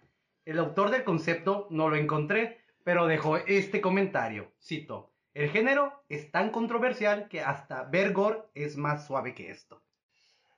Sí, la neta sí, ¿sabes? Cuando recién empiezas en esto, cuando ves un netorare dices, ah, caray, ¿por qué se me está parando la riata? Dices, ¿qué está pasando? O sea, yo, yo llegué en ese punto, ¿sabes? Si te acuerdas, mira, esto, esto se lo conté una vez al Tomás, Carlos, por atención. ¿Ok? Una vez le dije, Tomás, Tomás, me la estaba jalando en el baño, güey. Estaba viendo un gente ahí bien a gusto, güey, porque me había, me había aburrido del porno. Y llegué y estaba viendo Tomedori, güey. Si, si los buenos conocedores sabrán, güey, que es no en sí, bueno, sí, realmente sí, es la eminencia del Netorare. Fue, fue la cara, güey. Fue el meme. En su tiempo, el Netora, del Netorare, Otomedori, ese gente, dos pinches ovas animadas, güey. Pilar, ¿no? O sea, Eh, Fue un pionero, güey, o sea, fue... es la imagen, es la es la imagen. imagen del Netorare, ya saben, la típica imagen que están viendo en, de la foto del video. Así como puedo decir un Harem sentimentalmente mm, mm, una serie, por ejemplo, digo, zombies, al Carlos se le puede venir Ajá, de Dead, cosas, o sí. una película específica, pero Chingo de películas. cuando hablamos de infidelidad y más, animada, Duele más, ¿sabes? es que llegamos a un punto que conectas con, las, con lo que no existe. Llega un punto en el, llegas a un punto en el que dices, me duele más este dibujo. O sea, que te la la, vida estás, te la estás jalando, o sea, hay un vínculo emocional. terminas, eyaculas y dices, ¿qué pasó? ¿Por qué estoy llorando y no por la riata? O sea, Sigo. En el artículo llamado en honeyanime.com, con el título de ¿Qué es el Netorare? Definición con el subtítulo Hay cosas que mejor no verlas, o sí. Habla un poco más del significado de este curioso género. Cito el artículo, ¿no? El género Netorare implica robo de pareja o la infidelidad y se da cuando una tercera persona provoca la infidelidad entre la pareja, ya sea por motivos personales, venganza o diversión. La única cosa que hace falta para que tenga éxito es alguna debilidad en la relación que está tratando de romper. Es que tú sabes, ¿no? O sea, tienes la amiga de la infancia, Tomás. Y dices, Así. él está enamorada de mí. Pero él- no sé por qué en los hentais, güey, Siempre lo hacen un pendejo. O sea, me molesta, digo yo. Porque yo siempre me pongo en el zapato de las personas. Digo, me están siendo infiel a mí, o sea. Y no estoy enojado porque tengo erección, o sea. O, o sea, o- esa huevo que todos tuvimos una, una para decir- aquí en el norte así decimos, todos tuvimos una morrita que nos gustaba, o sea, una, una dama, una, una chica, no sé cómo hablan en el, en el centro o en el más para el sur. ¿Cómo le digan a la, la crunch? Su guacha, ¿cómo dicen esas mamadas? en Se les dice Este- a tu güerita, güey. Es una güerita. Y si es prieta, aquí en el norte pura prieta, carnal. Le dices a tu pretita. Así hablan los de Monterrey. Así. Así de pelada es tu morrita, güey. Así de pelada. O sea, llegas a un punto en el que dices, estoy enamorado, pero no tengo los huevos para decirle que me gusta. Y llega un güey con una troca blanca, güey, en con, con una bucana en la mano. Parece anécdota. Pero nos ha tocado verlo. o sea. Eh, o sea, to- todos tenemos una, una, una morra, o sea, clavando los pies en la tierra fuera de lo que es anime. O sea, guacha, Carlos, esta pregunta va para, para la gente enorme, ¿no? O sea, para la gente normal, la gente que, esa, que Está fuera de este mundo, ¿sabes? Eh, este, ya, ¿alguna vez a vos te has enamorado de una, de una mujer, no? Sí, cabrón, sí. o vato, sí. dinos, no pasa nada. bueno, bueno, eh, no importa, no, te, te enamoras de un amor, ¿no? De, de chiquito, güey, pero crecen, van en la secundaria, prepa, Ok. y, y- y los sentimientos siguen igual, o sea, dices, me gusta, pero después la ves agarrado de la mano de un prieto. O agarrando Ojo, de soy prieto, ¿no? O soy prieto. Sí te cala, güey, la neta te cala. Le, tienes, le agarras mucho cariño, güey, y es cuando dices, a la verga. ¿Qué pasó? ¿Qué pasó, güey? Frases típicas de norteños. A la verga, ¿qué pasó? Así hablamos, a la verga, puro como chaga. Así nomás quedó. Sigo citando. En Japón, la mayoría de los adultos trabaja una jornada laboral excesiva y debido a eso descuidan mucho a sus parejas. De hecho, existen muchos casos de infidelidades por parte de la mujer, que especialmente al no estar satisfecha sexualmente ocurren al engaño, aparte de lo ya mencionado. Debemos agregar que muchas personas tienen el fetiche de ver a su pareja mantener relaciones sexuales con alguien más. Soy. Es- Mira, no te voy a mentir, carnal. Llegué un O sea, tú eres el único que me entiende, carnal. ahí conectando panas. Sí. Llegué a un punto en el que dije, carnal, creo que es un fetiche mío. O sea, quiero que mi pareja me engañe. Yo quiero verlo, ¿sabes? Estoy dispuesto, esto- la neta, estoy dispuesto a contratar a alguien, güey, que, que, que, que enamore a mi vieja, güey. Soy feliz, Oye, está interesante, me está gustando de este tema. deberían ver los ojos del Carlos. Lo que ustedes no saben es que aquí hay un género que llamamos el chapulín. Para los del norte, bueno, creo que creo que todos todo- no, o sea, y todas esas mamadas han Chapulín. dicho que el Esto chapulín es general, ¿sabes? El, Ajá. el- tu compa, el que le tira Pero el rollo a tu morra. Ah, Es tu compa, es el que llega y le tira el rollo a tu morra, esposa, tía, abuela, mamá, no sé, perro, gato, ¿no? Al final te quiere robar algo que es tuyo. Sí, O sea, pero pues, yo sí lo sabes, o sea, no tengo ningún problema, o sea, sin pedos. Pues está la diversidad, ¿sabes? Existe la experimentación, pero hay cosas que no sé. Es que ya estoy harto de que me traten como bicho raro, carnal, por mis gustos extravagantes, ¿sabes? Exóticos, diferentes. Diferentes más bien, o sea. Hay veces que digo, ¿cómo se sentirá una infidelidad, sabes? O sea, Llorando acá. o sea, quisiera un cable. Bájate de esa troca, por favor. O sea, La versión contraria de Jenny Rivera. ¡Ay, no! Pero la neta sí.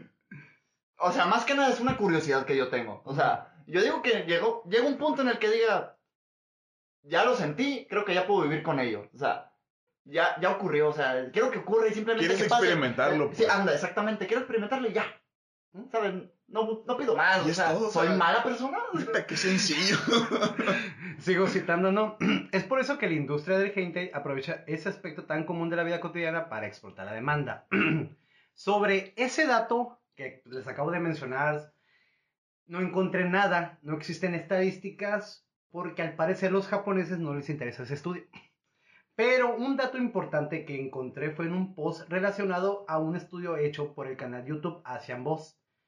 Bueno, pues en base sí hay estudios de suicidios, hay causas de por qué la gente se Eh, mata eso sí y, es cierto. y, pues no hay que ser pendejos, pero uno de los, los países asiáticos occidentales son los que más hay casos de suicidio por parte de... Más pues, tendencia. Sí, De o sea, hecho, eh, puedes ver, de hecho, eh, hay canales japoneses que sigo y que tienen, hacen, llegan con la gente así en la calle y les hacen preguntas, o sea, Asian Boss, ese es el canal que acabo de mencionar.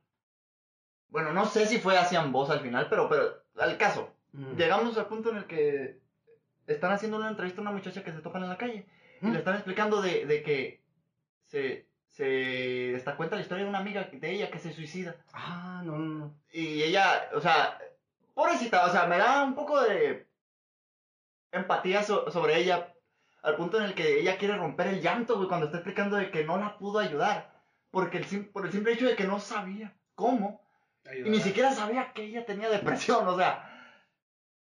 Yo digo que también afecta, güey, que los japoneses son demasiado reservados, o sea, no cuentan sus problemas, no cuentan... Mm, Es cultura, ¿verdad? Sí, o Es- sea- Es, es disciplina, o sea... En lo personal nunca hemos tratado a un asiático. Yo no he tratado a un asiático. Yo sí, medio asiático, medio chino más bien, pero No cuenta. es medio, ¿verdad? No cuenta. Yo soy medio chino, carnal. Eh, te voy a meter.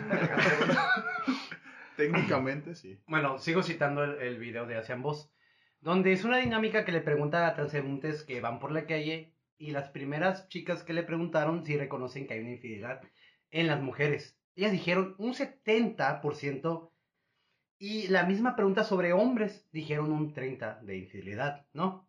Y aquí nada está claro, obviamente, ¿no? A una pareja le preguntaron sobre un estimado en porcentaje relacionado a infidelidad. El hombre dijo que las mujeres son infieles un 80 y su acompañante mujer replica que igual para, el- para hombres el mismo porcentaje. Donde el, el güey en el video, este vato, pues asienta con la cabeza. O sea, no. O sea, este se trataba de ir a la, a la calle preguntándole a personas japonesas si, si la infidelidad existe o me puedes dar- más que nada tirarme un número. Y pues, o sea, nada claro. Las mujeres decían que sí, los hombres decían que. bueno, las mujeres decían que sí por parte de los hombres y los hombres viceversa. Y esta parejita me llamó la atención que dijo, sí, o sea, sí hay. Y, y, o sea, y lo replica la, la su dama, pues. O sea, es que es. Si lo vemos así, güey. No, no es un dato. o Es sea, como un 50-50, pero realmente el 50-50, como me, ya me has explicado varias veces, no existe. O sea, Es un no sé. No es un vale. quién sabe más bien, o sea.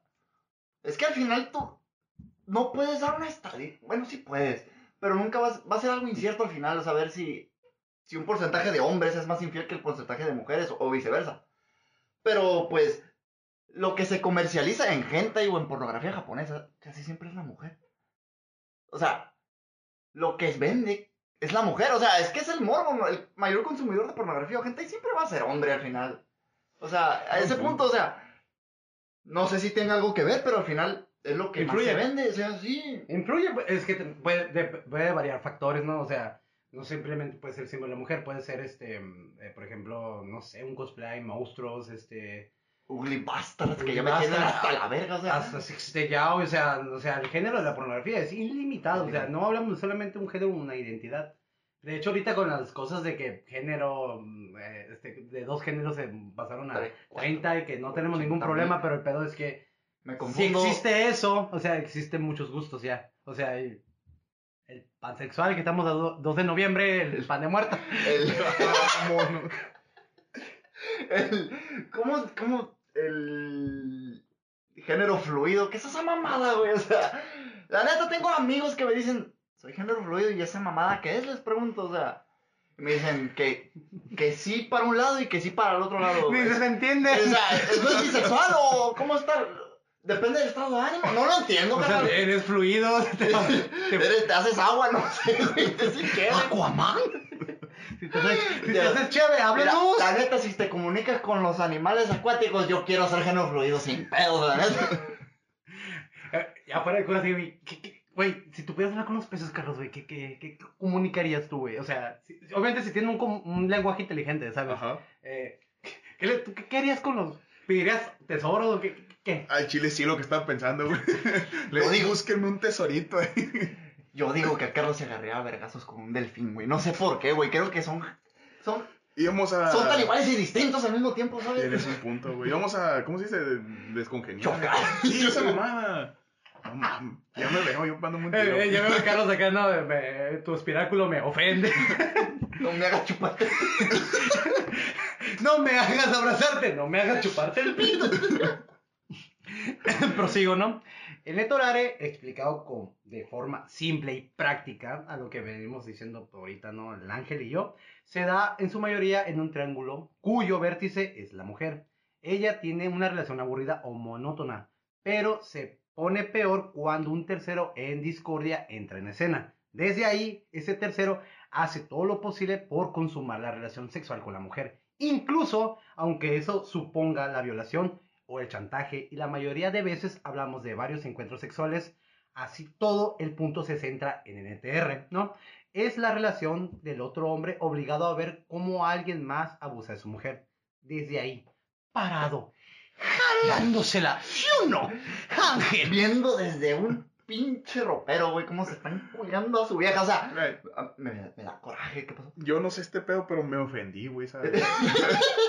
yo no podría. Cabrón, yo también. Yo o no sea, podría estar viendo eso, güey. Pero, yo sentaría ira y me putearía el vato, güey. Yo llegué a una relación amor-odio en este punto, ¿sabes? O sea, llegué a un punto en el que digo, sí está gacho, Sí, pero yo pero espera, camarada. Vamos a ver en qué termina. Un momento. Momento. Dice, o sea. O sea, la magia del NTR, no sé si llamarla magia, pero el concepto del NTR o a lo que quiere llegar es llegar a ese morbo, ¿sabes? A que el espectador llegue y diga, no puedes hacer nada. O sea, ella es al final, ella decide. Ok, de hecho, retomando lo que comentó el ángel, de hecho, a eso voy y voy a seguir citando. El que creó este post, no tengo su nombre, pero eh, citó lo siguiente, de- citó un comentario, dijo, el Netorare nos ofrece dos caminos. O ese hombre sufre la humillación, o de la nada descubre el placer que le provoca ver a su chica poseída por alguien más. Algo que engloba y hace más sencillo entender mejor este género es tener la vista de la persona que está a punto de sufrir la traición. Eso es todo. Ya no nos compliquemos la vida. Eso se resume. Al final es cierto, o sea, te- como yo dije al comienzo, yo me pongo en los zapatos del protagonista, no protagonista, pero sino de la, del afectado, o sea, tengo ese tipo de empatía por gente que no existe, güey, pero con gente que real me vale verga. Ujú. Pero llega un punto en el que digo, chale, pero qué chido, ¿no? Mira, esas poses no me las sabía, o sea, aprendes algo nuevo al final, o sea, a eso me refiero, que, o sea...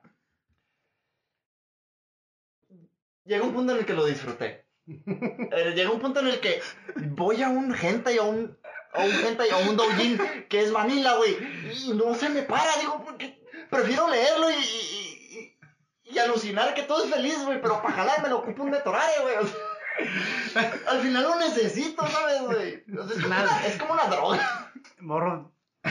No caigan tan bajo, por favor. Es peor el crico, ¿no? No, ok. Bueno, ok. Sigo citando el artículo de Honey Anime.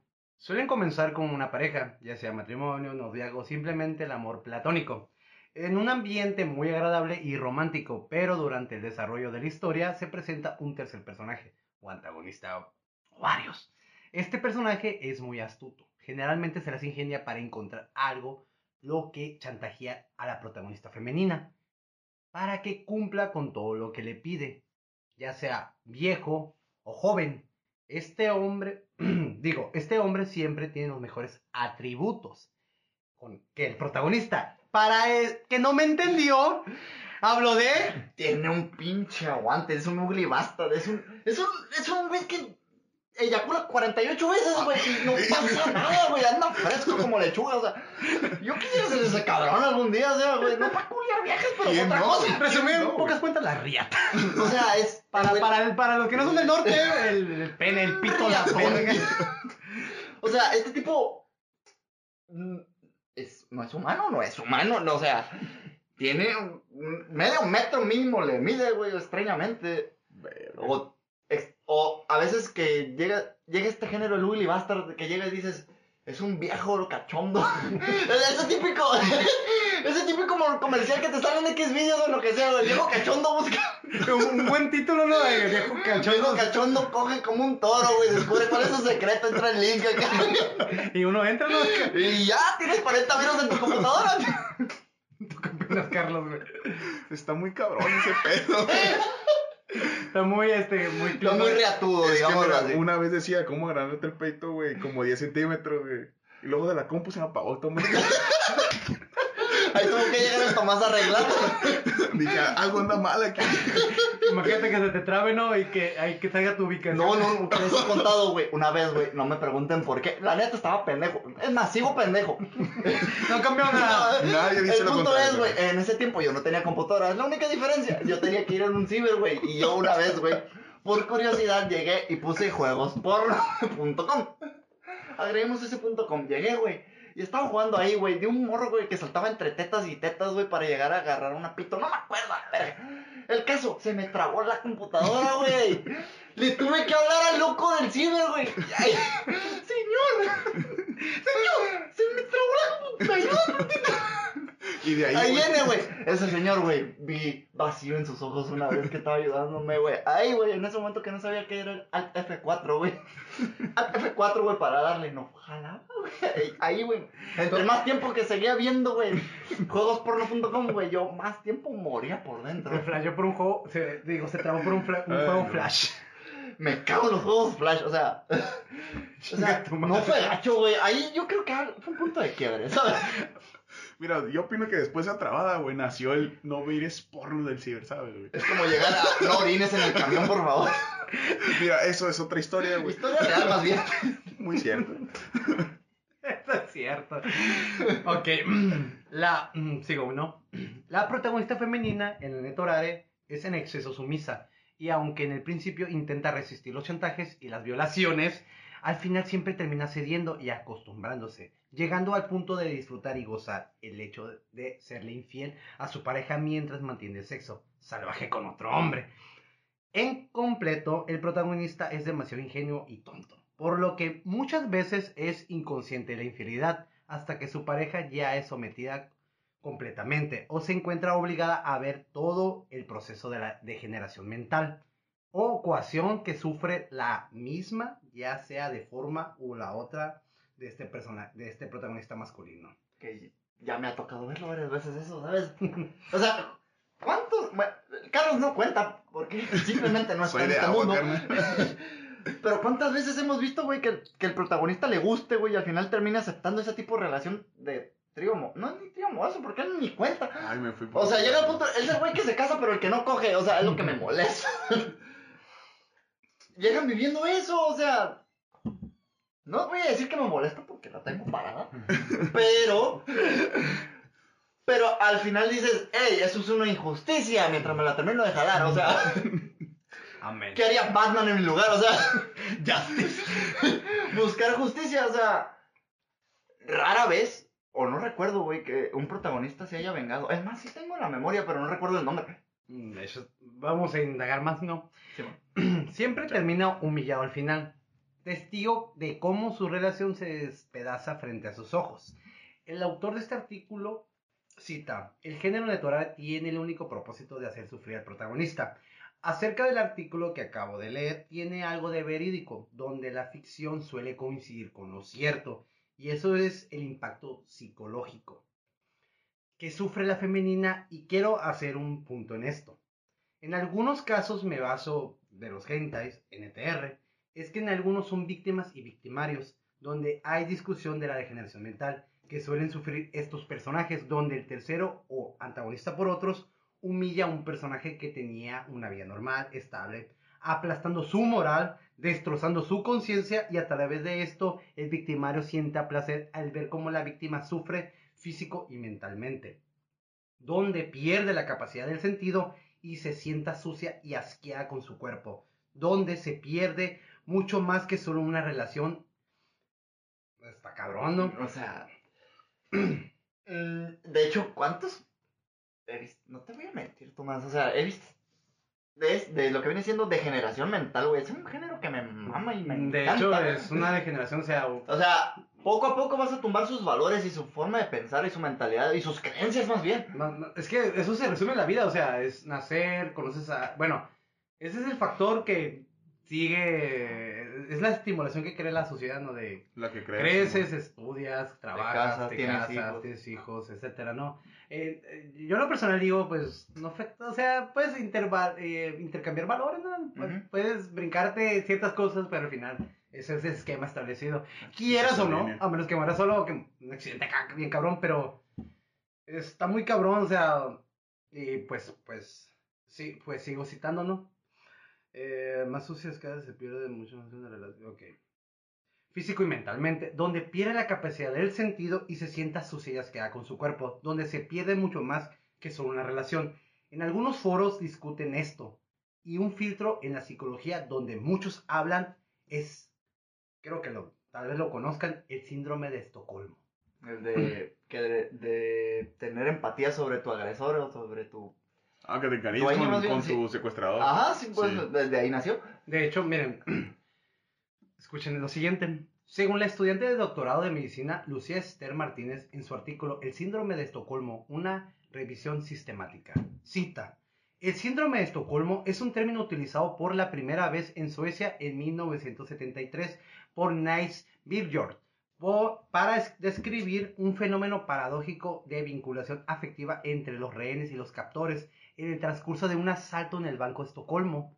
A partir de este hecho, ha habido muchos intentos de interpretar o caracterizar y describir este término. Las aportaciones internacionales son variadas, extendiendo por un lado autores que lo cuestionan, consi- considerándolo como una conducta no generalizada ni generalizable, o quizás un mito, hasta autores que lo consideran como una valiosa aportación para explicar las conductas y actitudes de víctimas hacia sus agresores, incluso como un término que, como teoría, ayuda a dar sentido a hechos altamente, digo, a alternar la investigación y predecir de alguna manera el comportamiento en un futuro, lo cual impactará también el descubrimiento de formas de mejorar ciertas situaciones. O sea, que me estás diciendo que psicológicamente hablando, o sea, sigue habiendo gente que lo toma como algo todavía incierto, o sea, en el punto de lle- llegar y decir, no está científicamente comprobado o psicológicamente comprobado de decir que el síndrome de Estocolmo existe realmente, o sea, yo digo que sí, realmente sí existe, o sea, porque simplemente por mirar el número de, de sucesos que han ocurrido, tiene que haber alguna conjetura en eso, o sea, al final tiene que haber algo mal en la cabeza de la gente que le están raptando su dinero y su vida y su, tal vez su culo.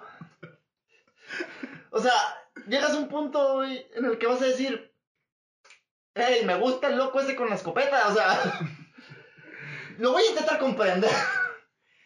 Muy curioso que el ángel comente esa madre porque tengo dos casos. Tengo dos casos documentados eh, que son pues anécdotas más que nada y se registraron para estudio psicológico y evaluación para futuro. Voy a seguir citando mi, artículo, dice. Y les voy a hablar del fenómeno del asalto del Banco de Estocolmo.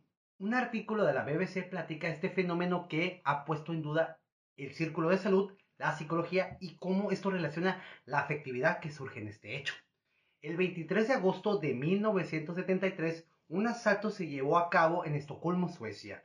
Este no se hizo notorio, no como asaltaron, ni por el dinero que se robaron, ni por la mala administración de la policía, o por la crueldad de los perpetuadores. Ese día, Jan Erik Olsson entró a la sucursal de Credit Bank en Normalstone, en Estocolmo. En ese asalto, dos policías resultaron heridos por bala en cuanto entró al banco Joan. O sea, entró. ¡Ting! ¡Piu! Buenas tardes, a base de balazos. cual este tomó cuatro rehenes y se comunicó con la policía, exigiendo que liberaran a Clark Olson, un amigo que tenía una condena de 3 millones de coronas suecas, que en México se, se traduce a 715 millones 830 mil 53 pesos mexicanos. Pues qué chingados hizo ese cabrón, o sea. No encontré ni una información, ya que pues, yo digo que es privada, ¿no? Porque... Es un. O sea. No mames, que mató al presidente de ese país, o sea. Ok, pidió a su amigo Clarno y dos revólveres, chalecos antibalas, cascos y un vehículo. El asalto duró seis días exactos dentro del banco. Joan tenía como intérprete a una rehén que, ten- que tenía ella el contacto por teléfono con la policía, llamada Christine Edmark. Esta tipa desarrolló un lazo emocional con sus captores, al punto que ella sentía una pasión como amor hacia ellos. Cito, confío plenamente, digo, otra vez, cito, confío plenamente en él. Viajaría por todo el mundo con él. En seis días, ella veía con cariño a Joan y a Clark. Ella le platicó al entrevistador de la BBC que sí, en efecto tenía miedo. Cito, me tiré al piso. El ladrón vino a donde estaba y nos hizo señas a una colega y a mí para que nos levantáramos. Yo creo que mi cerebro dejó de funcionar. Era un terror sin nombre. Ni mis peores pesadillas me había imaginado que algo así me iba a suceder. En contraste, ella comenta en la entrevista que debatió, que debatió con ella misma. O sea que tenía una voz que, que forma de supervivencia intuitiva le decía, hazle caso, respétalo, tiene el poder, tiene el mando, ¿no? Así lo explica mientras que Joan le daba mucho miedo, pero el peor es que no desarrolló su- los dos, ah, tuvo emoción, pero Clark, el segundo que pidió que lo liberaran, la morra, o sea, la Mark sintió como un amigo, así, ella lo, lo cita así, lo sentí como un amigo. Y, esa, está bien cabrón porque ella, ella comentó algo bien cabrón en la entrevista. Cito lo que ella comentó me acogió bajo su manto protector y me decía, a ti nada te va a pasar. Es, es difícil explicárselo a la gente que no estaba en la misma situación. Cuán, significa- cuán significativo fue eso para mí. Sentía que a alguien le importaba. Quizás era un tipo de dependencia, ella dijo. O sea, el tipo llegó como un dios, como tal, o sea, eh, eh, Jesús en su tercera venida después de su muerte, güey. Ah, no va a pasar nada, raza. Todo está al vergazo. O sea, o sea, lo que, en pocas palabras, o sea, del miedo, del temor, o sea, la vieja dijo, este güey tiene mando, este güey es el instinto de supervivencia, al Él es el jefe. Es como, como dijo el ángel, o sea, a los que han visto la película del perfume, ¿no? A la última escena, no, no el vato se echa un perfume y lo ven como un dios, lo ven perfecto, o sea, o sea, del, del- de no entender algo, existe la admiración, ¿no? O sea, Lo ven como es, un paste. Es como el terror, el miedo, ¿no? O sea, no conoces, lo respetas.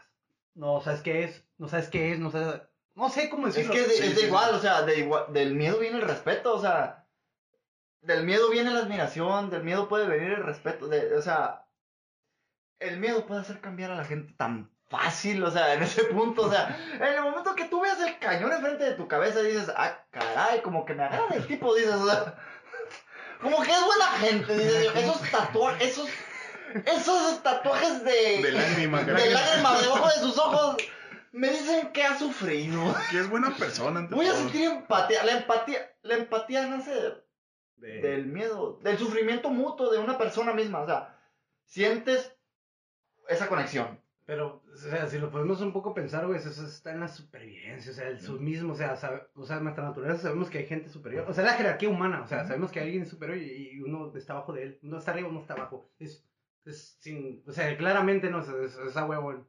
este, intuitivamente, o sea, está en la naturaleza, ¿sabes? Que, Sí, por ejemplo, sí. tu padre, tu, una autoridad que tú dices, un- un- literalmente un maestro, eh, tu padre biológico, este, un padre de una iglesia, por ejemplo, este, genera influencia sobre ti, a huevo. Y- Es nuestra cultura. hincapié en eso, o sea, La mamá. hay... La madre. Julio, o sea, No, no, no digo yo, digo la mamá, la mamá de uno. Gump. ¿Nunca viste la película de Forrest Gump? El- el- A. Forrest no le tenían permitido entrar a la primaria. Y el director de la escuela se culeaba a su mamá, güey, para lograr hacer que entrara a la escuela. O sea, o sea, la escena esa, güey. Búscala en YouTube, señores. O sea, está, llega el vato, se acomoda su corbata y le dice, vas a la escuela mañana. Estas fueron sus palabras. Después Oye, de pero- cómo Forrest estaba en el columpio, güey, escuchando como los gemidos de su mamá. O sea, no te voy a decir, la tenía parada, pero. Pero eh, es que también es un, bueno, un buen excelente ejemplo. Pues eh, Forrest se llama Jessie, no Jessie. Jessie se llama la vieja, la hippie. Ah, Jenny, Jenny. Jenny, Jenny, Jenny. Jenny, o sea, el vato, o sea, Jenny se va, ¿no? El vato dije, todo bien. Yo No te pasa espero, nada, no pasa Jenny. nada, Jenny. Se va, regresa, no, Ah. que me voy con estos Se hizo hippies. hippie, me culearon. O sea, Y regresa con un bebé, ¿no? no, regresa con algo más chingón. Con sida, carnal. ¿Y con un bebé? No, bueno, no sé si abortaría, pero pues. Ah, caray, es que yo me baso en otras referencias, pero Simón. Eh, ¿a qué viste, loco? Pero, y pero- no me has rolado. No, pero te digo, o sea, el vato, o sea, del, O sea, te del afán de quererla, no, del afán de quererla, güey. El vato dijo, No pasa nada. no pasa ya nada, te quiero, o sea, es es como lo ves, o sea, tú ves a alguien que no está bien. Es tapar el, el sol con un Pues dedo, sí, o sea.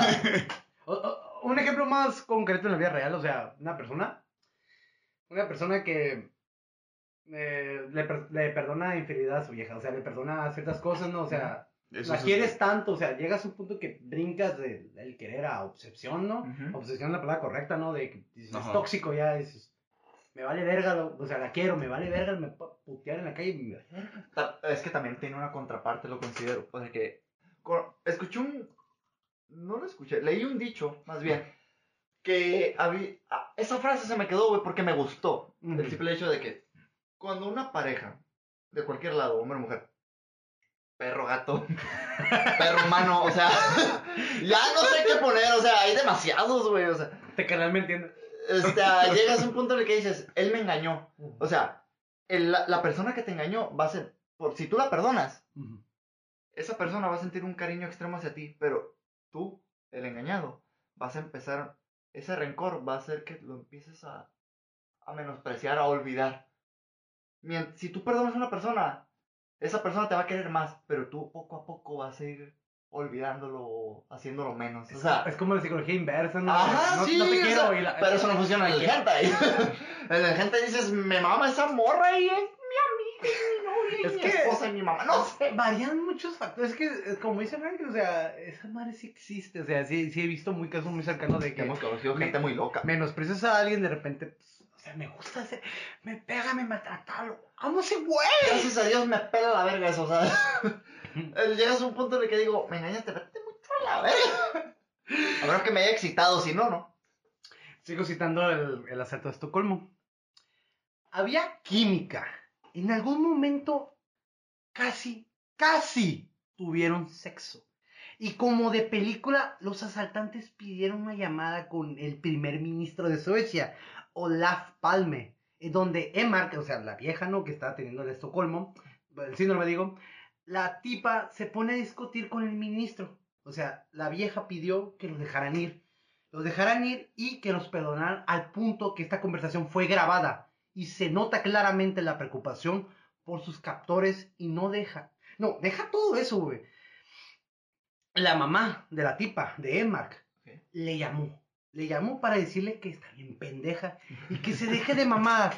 Porque, guacha, guacha esta mamada. Porque se hizo un show que hasta la radio de Suecia, digo, Suecia, está, estaba grabando todo, estaba transmitiendo a nivel nacional. Era mejor que una novela.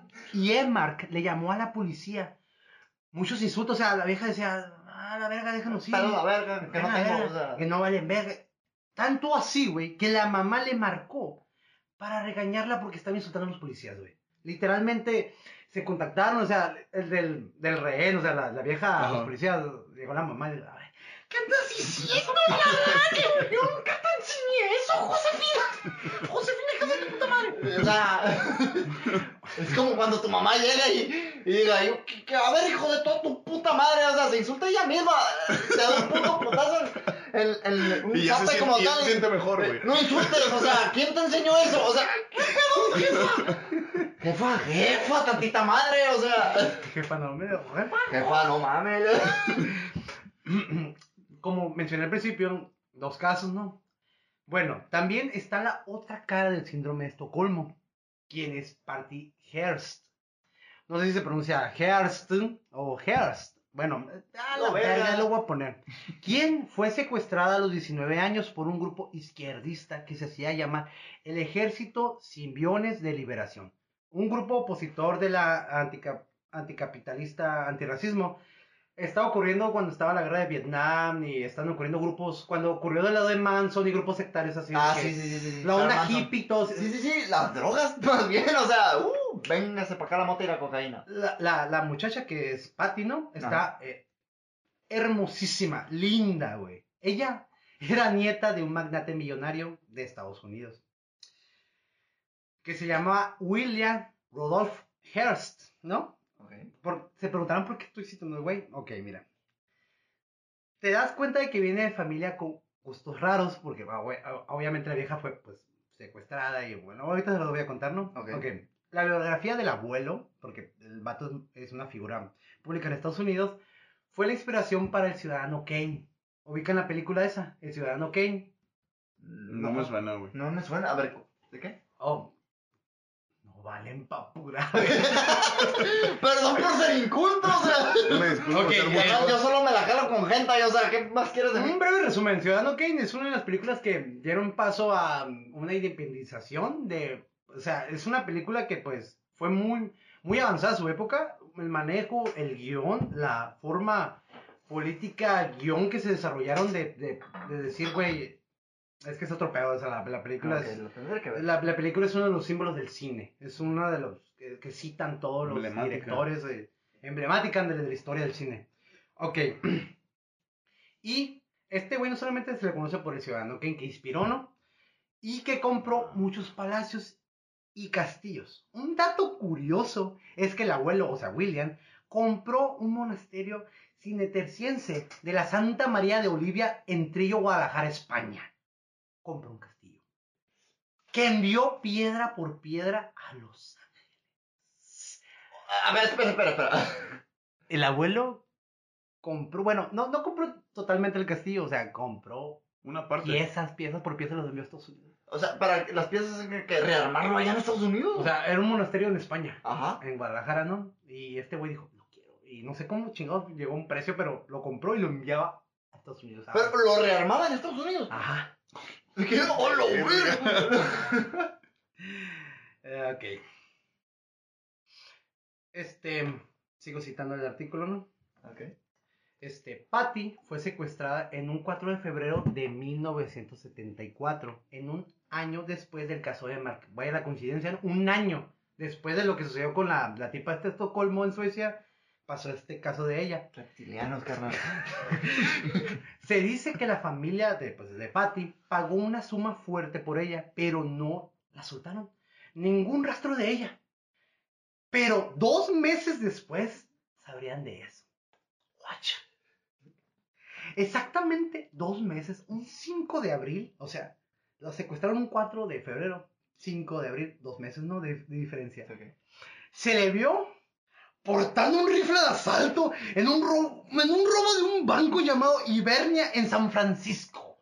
Nunca se fue de su casa en Los Ángeles. Y lo curado es que ahora se hacía llamar Tania en homenaje a una guerrillera argentina del nombre Tamara Bunke, quien estuvo con Che Guevara. Oh, el mítico Che Guevara. O sea, esto ya no es un síndrome de Estocolmo. Es. Vamos a hacernos un pinche grupo guerrillero nuevo. O sea, O sea, gua- guacha en el caso de que en, en dos meses la, la- la tipa dijo, Simón, voy a aportar un rifle. O sea, aceptar un O banco. sea, ¿qué nivel? Yo soy gente el- noble o gente, más bien gente nice. Pura gente, de- pura gente del. Gente del mecho. Eh, por esa madre. Eh, por eso no. Ya valimos verga. Sigo. En su juicio, comenzando un 20 de marzo de 1976, eh, la tipa, o sea, Patty, declaró que había sido encerrada y cegada en un armario y sometida a abusos físicos y sexuales, lo que causó su decisión de comprometerse con el grupo. Un caso extremo del síndrome de Estocolmo, en el que los rehenes acaban compadeciéndose de los captores. La defensa no tuvo éxito y este fue acusada por robo de banco. Su sentencia fue reducida después de 22 meses por- gracias al presidente Jimmy Carter, o sea, el vato intervino y la tipa fue liberada en 1976, prácticamente 5, 6 años. O sea, la, la tipa sí pagó. ¿Le dieron seis años por robar un banco? Aparte su familia era muy influenciada en No, Hollywood. obviamente, o sea, llegó mi papi, le hablo a mi papi, o sea, y señora, al 2x3 lo bajo de su carro, o sea.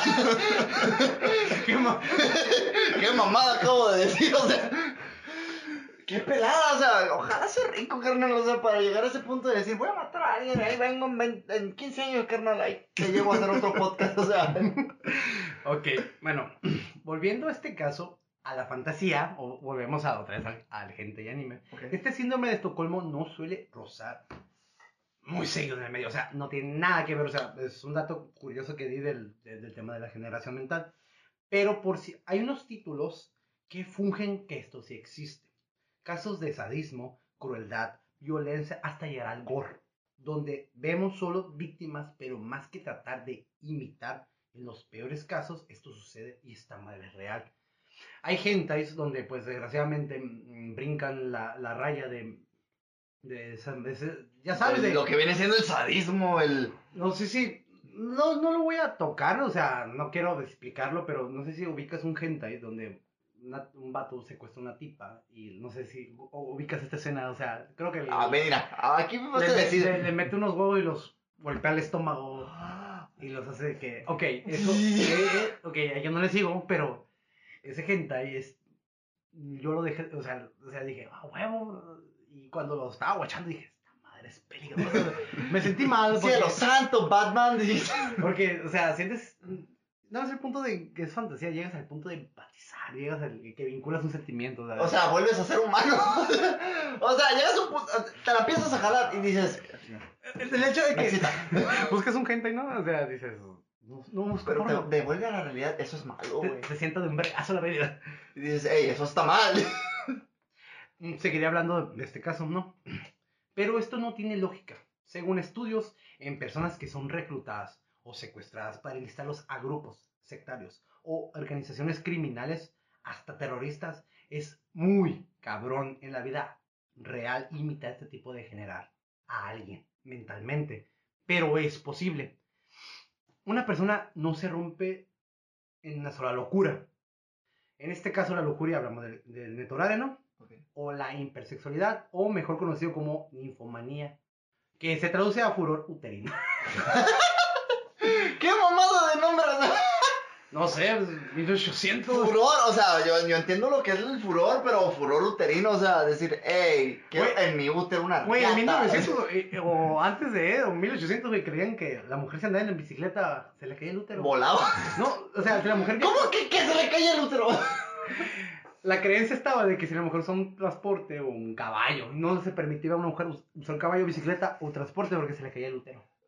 Ah, oh, no, Sus yo, creencias. yo ya no entiendo creencias. nada, o sea, Mm, eh, En ese entonces la, la, la gente pensaba que, La que, gente que teníamos que- un diablito, güey. O sea, el ángel y el diablito llegan en tus pinches hombros. estaba surgiendo apenas la ciencia. Bueno, Es como decir que la tierra era plana, o sea, los hombres blancos tenían negros ángeles de esclavos. los esclavos, ojalá volver. ¿Corte? No puedes decir eso. Ok. Según un artículo de la BBC, es imposible hacerlo rápido. O sea, degradar a alguien mental. Cuesta años o meses de abuso constante, drogas o sugestión, inducidas del miedo. Por lo culero que suene esto, pero lo más correcto para poder romper a alguien. O sea, es, un- es torturar a alguien, degradarlo, humillarlo, es corromperlo. Es como le hacían en unos casos, güey, los artículos de cuando estaba la guerra en Irak, en Jerusalén, no sé dónde, bueno, falta de Afganistán, ¿no? En grupos así terroristas como ISIS, este, para reclutar, solían pues secuestrar gente. En África, por ejemplo, secuestraban niños y de chiquitos los amaestraban, los torturaban, les hacían cometer cosas crueles como, oh, como aquí en México. Como los narcos. No mames, o sea, llegas a un punto en el que dices, ey, ese morro de 12 años traía una 47 con incrustaciones de diamantes. Qué vergazo, dice. Ver, quiero una. Y luego te das cuenta que cuesta medio millón de pesos, o sea, ¡ah, cabrón! Esa madre sucede. Vale su vida. O sea, no mames. Ok. Pues sigue pasando, como tal. Sigue pasando. El género tiene sus derivaciones y tipos de NTR. Primero, se proyecta un matrimonio, o comprometidos, novios, amigos de la infancia, o simplemente un chico y una chica que son evidentemente los sentimientos por el uno al otro. Pero existen unos gentes que se avientan mejores ideas que esto. ¿Sí o no? Ay, no, hombre, ahí para tirar para arriba, o sea. Pero antes de hablar de estos ejemplos claros, ex- expliquemos los, las derivaciones y los tipos de este género. Existe el Netori. El Netori, y para los que dicen que Netori es basado en que una mujer arruina una relación comprometiendo al novio de una pareja a cometer infidelidad, es falso. Es falso. Es totalmente falso. Un NTR basado en el punto de vista del perpetuador. O sea, está basado en el punto de vista el güey que comete el, el NTR. O sea, está basado el, el Ungly Bastard del tercero. Ok, sí. Ok, no, es- no es por la vieja. Es otro. No, no. O sea, la, la historia está centrada en el perpetrador, no en la pareja. Ajá. O sea, hay una víctima, pero no es el prota. O por lo menos no el güey que veremos casi por 23 Está en minutos. seg- 47 segundos. Está el Yaku NTR. Es una de- derivación del NTR que el Yaku, donde es la mujer la que llega ahora a interferir en la relación. Tipo School Days o White Album. Ya me agüité, carnal, no te voy a mentir.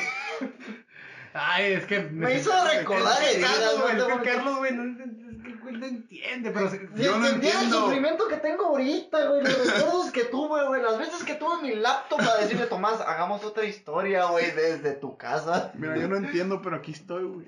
Cualquier pregunta de cheve, alcohol.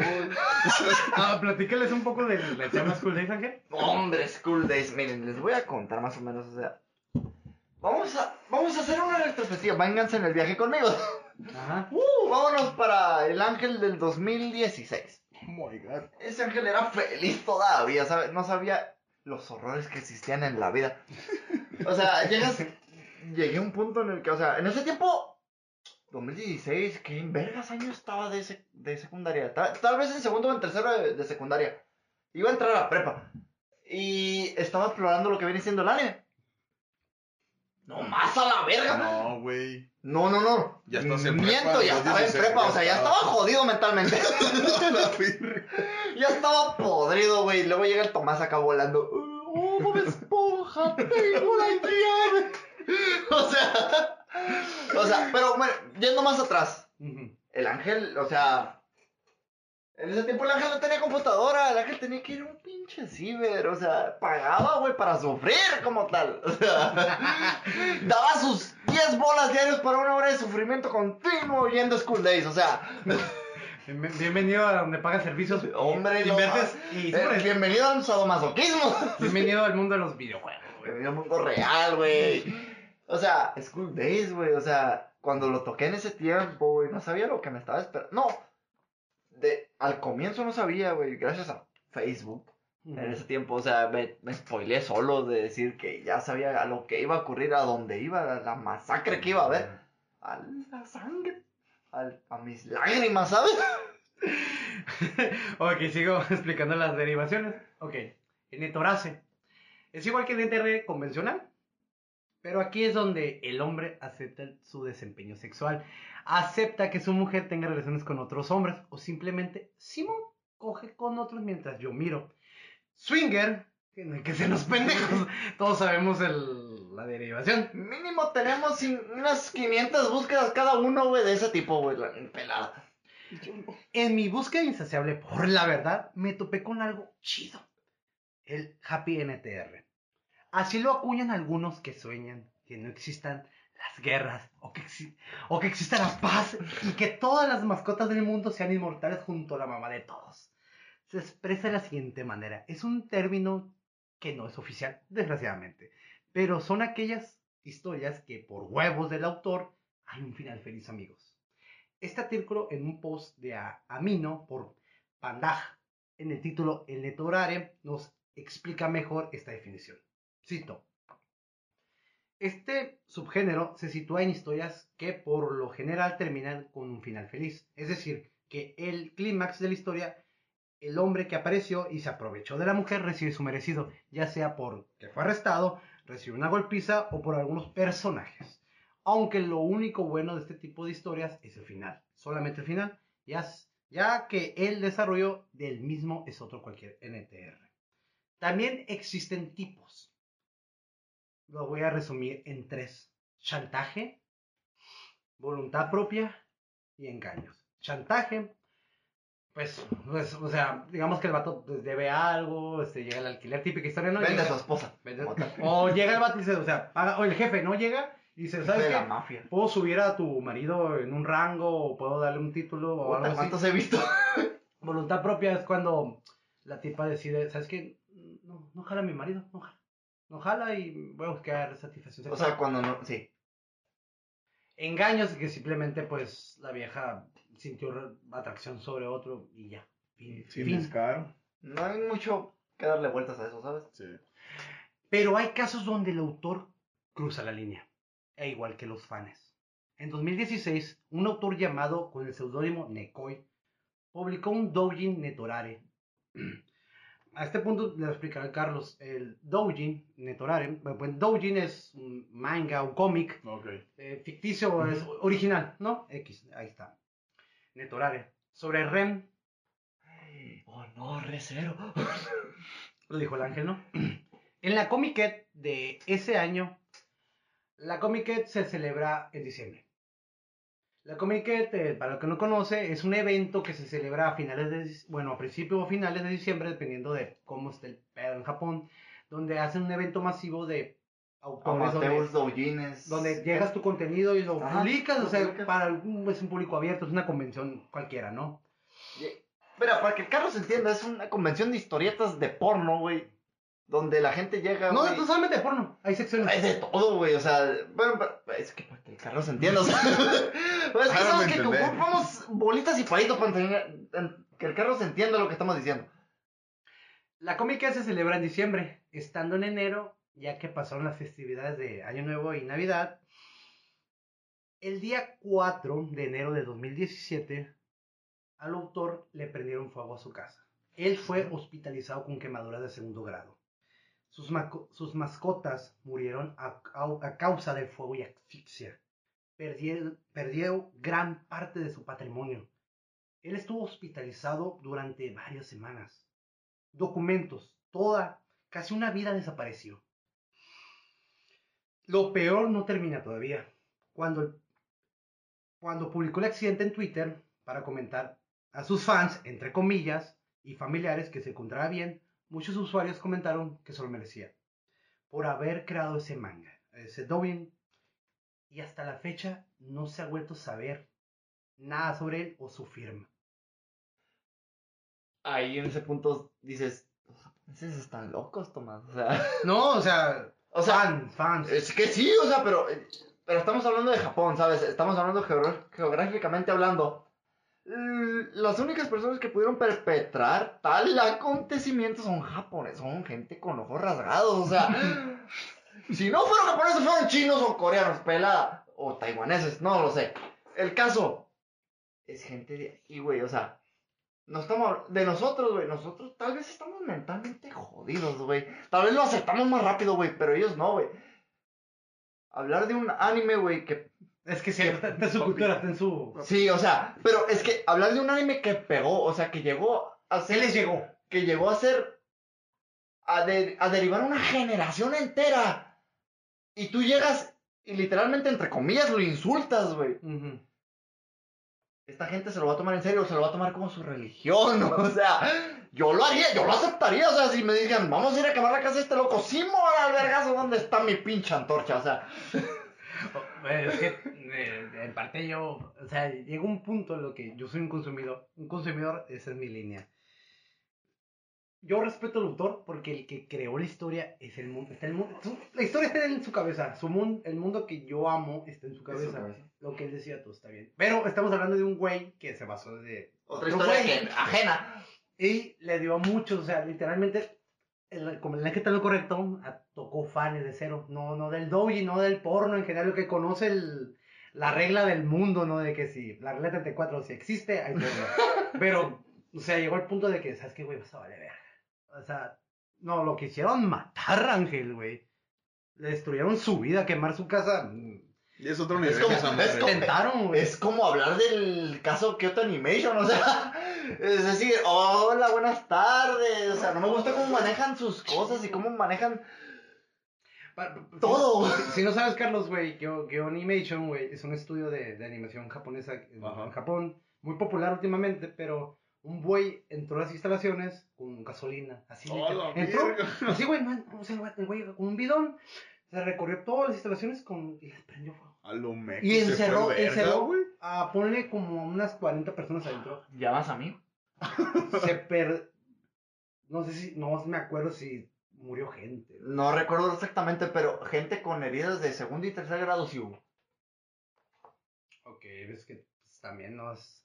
No, es... Es que, mira, japoneses, güey, jap- es que al final japoneses para mí son gente que ya... Mira, japoneses que ven animes, gente que ya se rompió mentalmente.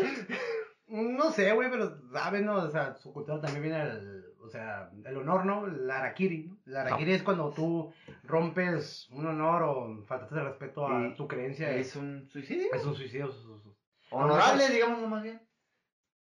No sé, es que varía, porque el concepto del Es por harakiri... tu honor al final. O sea, es por decir, faltaste a tu honor, es, mereces harakiri. Eh, no quieres hacer algo por tu honor, mereces, es harakiri, pues, o sea, al final es tu honor o tus creencias, más bien. O sea, decir, yo creo que mi vieja me engaña. Bien ahí, ahí muere, jefa. No, ya me muero. Me voy a autosuicidar. Bueno, sigo.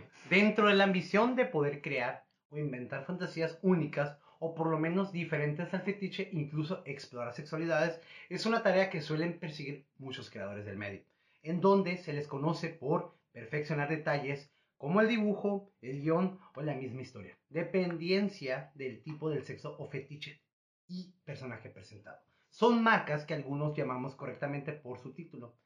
A los creadores de estos se les llaman erosenseis buscan encontrar su punto y su huella en este medio, cual sus inventos pasarán a la historia conocida por lo mismo. Hoy les contaré, ahora viene una historia, hoy les contaré acerca de una historia que tuvo mucho impacto en mí, en manera en que me, vi estampado contra la realidad y lo cruel del mundo, que unos pocos quieren llegar a crear o crearon. Y con ustedes, Dark Blue, el Ay. hentai que me hizo sufrir de verdad. Confirmo, raza. Ay, no mames, no pensé que íbamos a llegar tan rápido a este tema, o sea. No quiero, si te soy sincero, tengo miedo. Mira, raza, les voy a contar una mini historia rápida. Cuando conocí al Tomás, fue en preparatoria. En preparatoria, era un pendejo, desconocía todavía del hentai. o sea, estaba sentado una vez y no sé, no me acuerdo. No, ya me acordé. Estaba platicándole sobre Otome Dori a Tomás. Me la estaba jalando Tomás explicaba. Me la estaba jalando Tomás, güey. Y al final me agüité. o sea, eso fue fueron mis últimas palabras. Cito lo que ocurrió. El ángel estaba contando su, su historia. Y volteó a ver al Tomás. Y al Tomás simplemente había unas lágrimas que, que rodaban por sus mejillas. Y el ángel se sacó de pedo porque dijo, ¿qué está ocurriendo? ¿Qué pasa, carnal? Le dije yo. Y la respuesta Tomás, carnal, es que me acordé de un hentai, me dijo. Yo, el ángel curioso y pendejo al mismo tiempo dijo, ¿de cuál? Su nombre fue Dark Blue. De ahí comienza la historia que el Tomás le, le está a punto de contar, la neta, o sea. Cuéntaselas, carnal, la neta. Para citar la historia que les voy a contar, me tuve que leer más de 20 historias en, un foro en internet en inglés.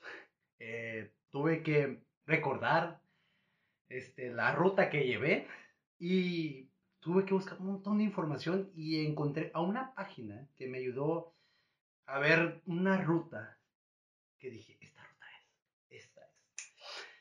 Y con ustedes les voy a contar.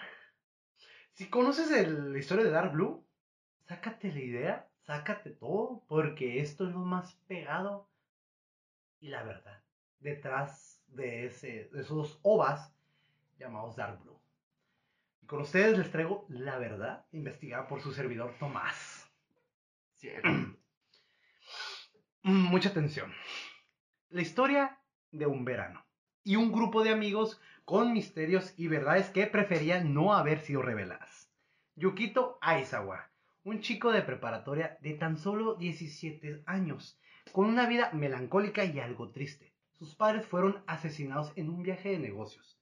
Estos fueron brutalmente asesinados en una residencia en donde se estaban hospedando por causa de una tormenta. La policía nunca encontró al homicida y se categorizó como un crimen no resuelto. Yukito, de 10, y sus dos hermanas, Suzuka, de 11, y Kotomi, de tan solo 9 años, siendo de familia única, sin ningún otro pariente. Pero la familia Kuji, quien era amigo de los padres de Yukito, se apiadaron de los huérfanos Aizawa, donde la hija más joven de los Kuji, Otoja, de la misma edad que Yukito.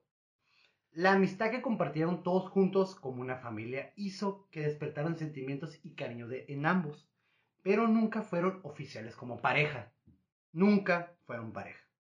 Volviendo al presente, cuando ya habían pasado unos siete años, no había cambiado casi nada. Yukito siempre fue muy reservado en secundaria y en preparatoria. Por lo menos tenía un grupo de amigos por frecuentar. Por otro lado, sus hermanas ganaron becas. Deporte, siendo Suzuka capitana en baloncesto y su hermana menor Kotomi sobresaliendo en arte y en caligrafía. Yukito siempre fue envidiado por sus compañeros, por estar alrededor de chicas lindas como populares. Pero Yukito, unos días después de que terminara el periodo de clases, recibió una palmada por parte de una de sus amigas llamada Hina, trayendo recuerdos que parecían nuevos para él, donde se le veía merodeando una casa grande y con un sentimiento de que alguien estaba acechándolo a él.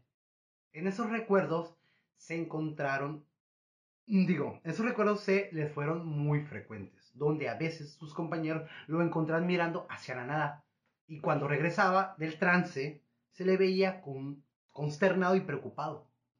O sea, el güey en su día de preparatoria, el cabrón, cuando, desde que le dieron el putazo en, en la, en la cabeza, eh, el amigo empezó a tener visiones de, o sea, recuerdos que pues, su perra había, Había tenido. O sea, literalmente el vato, desde que perdió su familia de los nueve, empezaron a, a regresar recuerdos que en su perra había tenido. O sea, el güey decía, ¿qué está pasando?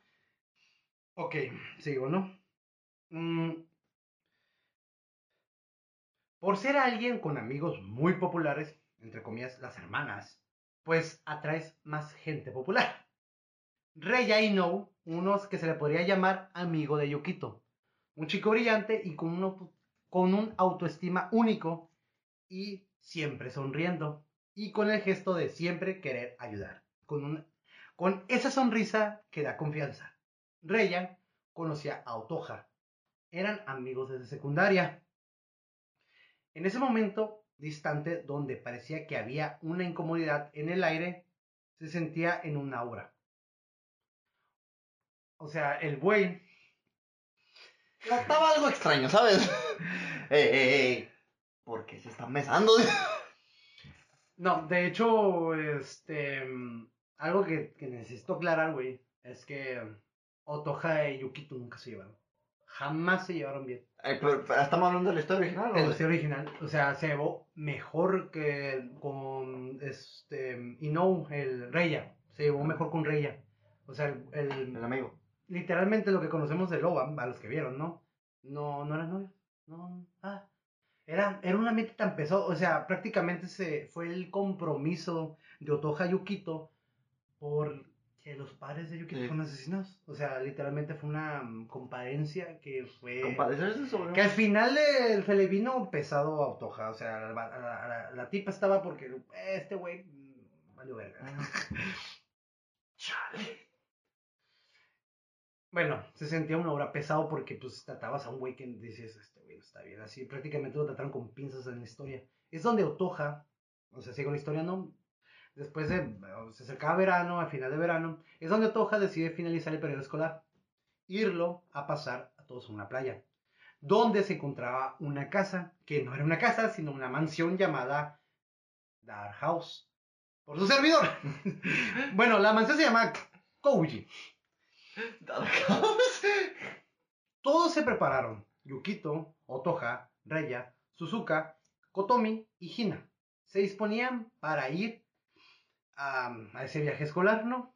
Entonces, son escuchados por el profesor Takamine, quien era el güey que estaba a cargo de deportes como el club de baloncesto, donde casualmente estaba Suzuka, la hermana mayor de Yukito, quien se dispone a ir con ellos, el maestro, ¿no? Por supervisión adulta. El día llegó y las visiones o trances que tenía Yukito eran más constantes. Entre más se acercaba la, la fecha de vacaciones, de donde todos quieren tener el viaje escolar, se le empezaba a, a regresar y lo curado es que el güey se le iba el rollo, o sea, se le borra la memoria. O sea, el vato iba al, al, al baño y el vato decía, ¿qué hago? ¿Qué hago aquí? Era como un. ¿Te acuerdas de esta película de. Esta de terror, Carlos, de, de, de tu, tu muerte? Ah, la de. Destino final. Sí. O sea, literalmente tenía esos recuerdos de, de- de- del futuro. Decir, ¡eh! Me van a culear a la vieja. O sea, bueno, ni tu vieja. si vemos la historia original que me la estás contando, o sea, ni tu vieja es. O sea, me van a culear a la morra que me atrae. No, eso, a no. eso voy. Eso, eso. Pero esto se hizo más frecuente estando con Otoja. O sea, cuando el güey estaba con Otoja, o sea, no hablando con ella, sí, Otoja estaba en el círculo, el güey se le venían los trances. Y estando parados en una actividad, haciendo clases, tomando notas, el güey se le venía, ¡boom! Recuerdo de que estoy en una situación, estoy cenando en una mesa, estoy, estoy en una mansión, más que nada se le venía más la mansión, cuadros, espacios enormes, este, un lugar muy grande, eso es lo que siempre se le venía esa visión, era muy constante cuando estaba con Otoja. En el transcurso hacia el destino, ya pues ya se disponían a ir a esas vacaciones, la primera parada era la playa, pero la presencia de un tifón les arruinó la tarde, cual Otoja, junto con Yukito, igual que Reya, optaron por ir primero a la mansión, ya que les cayó la lluvia, donde los familiares de Otoja ya les estaban esperando con personal, un jardinero, una maid y el mayordomo. La llegada a la mansión les pareció muy familiar a Yukito. Ahí es donde, o sea, no hay que ser pendejo, ¿no? Teniendo un fuerte sentimiento de que ya había estado ahí. Con lo que también le sucedió es que le entraron alucinaciones muy cabronas, muy cabronas. Cuando se disponía a ir a la cocina esa noche, se encontraba con su hermana pequeña Kotomi, quien estaba preparando la cena. De repente le surgía un instinto de lastimarla. El güey abría la puerta, entraba, la golpeaba, prácticamente la violaba la sumidizaba. Y, pero tan rápido como el güey lo hacía, mm, desaparecía. O sea, cuando volvía a la conciencia, o sea, el momento que empezó, estaba parado junto a la puerta de la cocina y la abría y, correcto, estaba, estaba Kotomi, su hermano. O sea, el güey de- abría, tocaba la puerta, digamos, por ejemplo, y alucinaba de que, eso es lo que les acabo de decir, pues.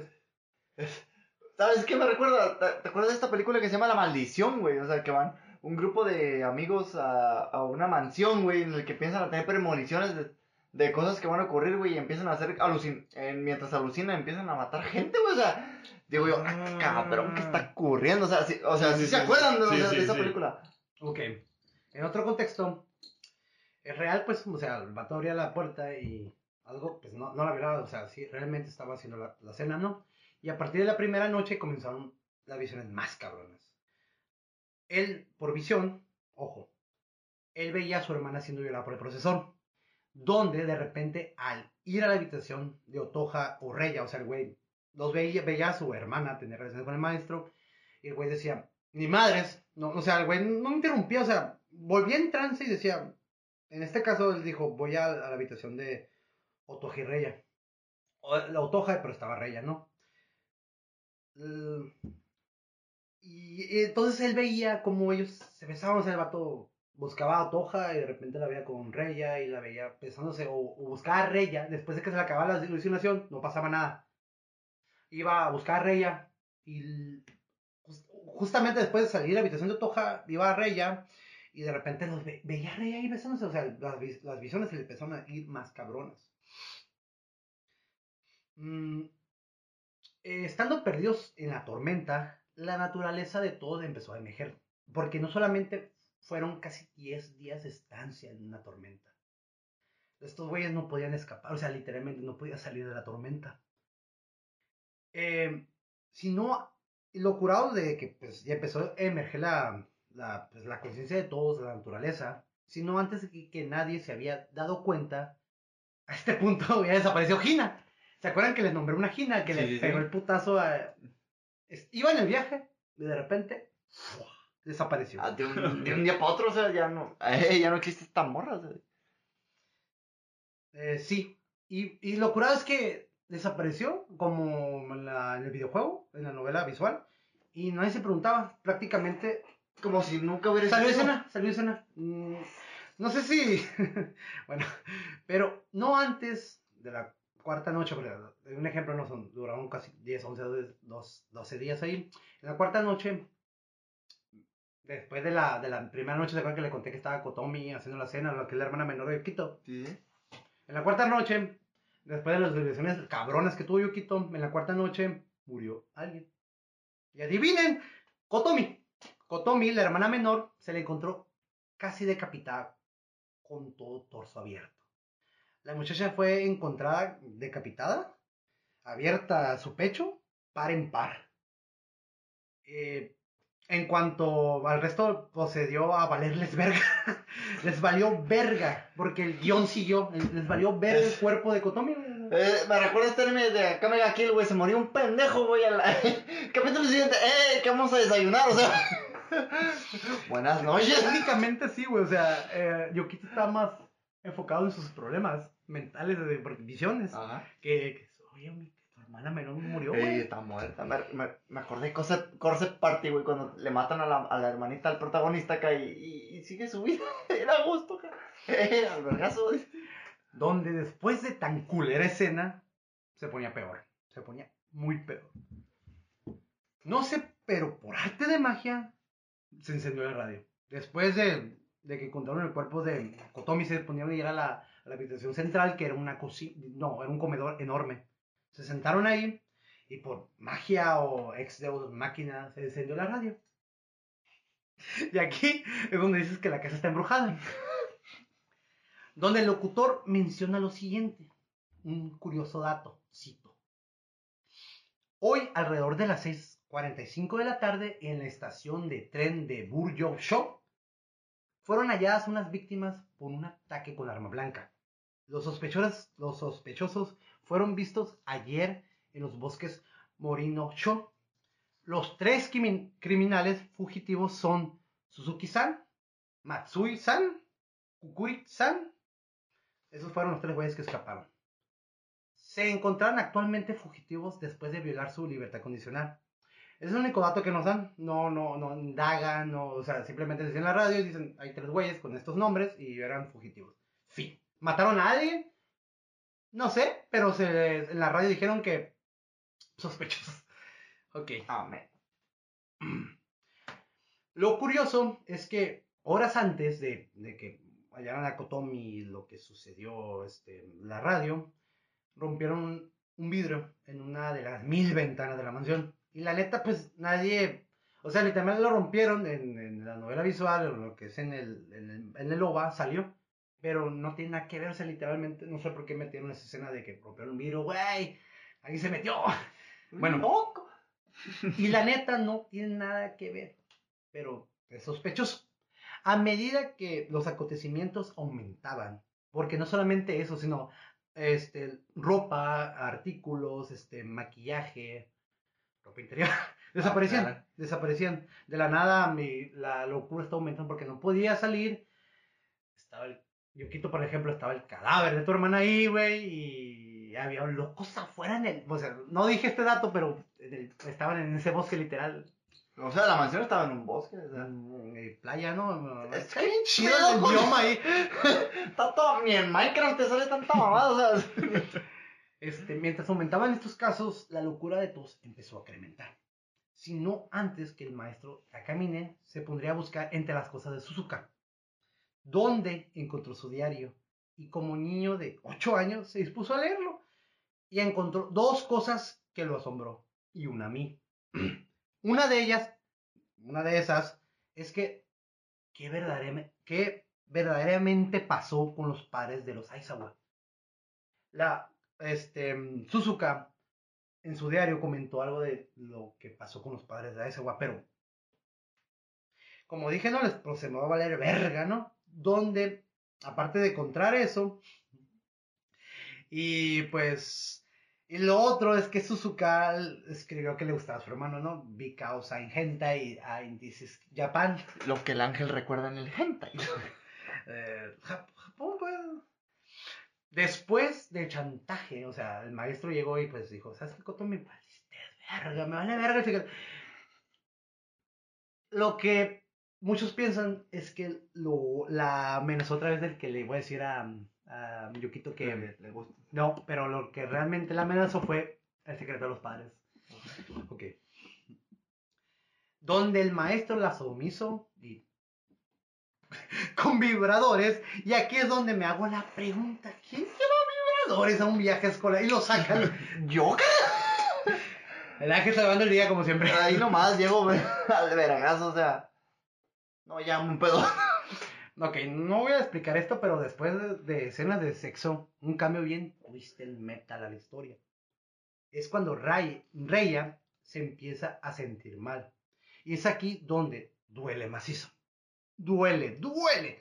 Después de que el asesinato de Kotomi, todo el mundo actuó normal. Ok. Quiero saber que se les olvidó la dirección.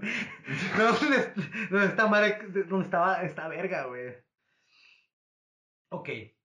Después de todo este, este cagadero, de donde Rey ya se empezó a sentir mal, Otoja se preocupó, se preocupaba por el estado de Reya, ¿no? Muestra que a Yokito se le, se le comía la paranoia, se, se, se lo llevaba a la verga, ¿no? O sea, está curado porque eh, esto lo representan así en la novela visual. O sea, mientras después del asesinato de Kotomi, güey, dos días después, a Reya se empezó a sentir mal. Y mientras que Yukito estaba en una esquina así, güey, mi hermano murió, güey, te tengo visiones. Otoja llegó y dijo, ¿estás bien, güey? Le dijo a, a Reya. Llegó y dijo, ¡a Reya! O sea, no, ni a Yukito, o sea, Reya, ey, ¿cómo andas? ¿Estás sudando? Te veo. Está curado porque aquí pasó segundo plano, este... ¿Yukito? Yukito pasó segundo plano.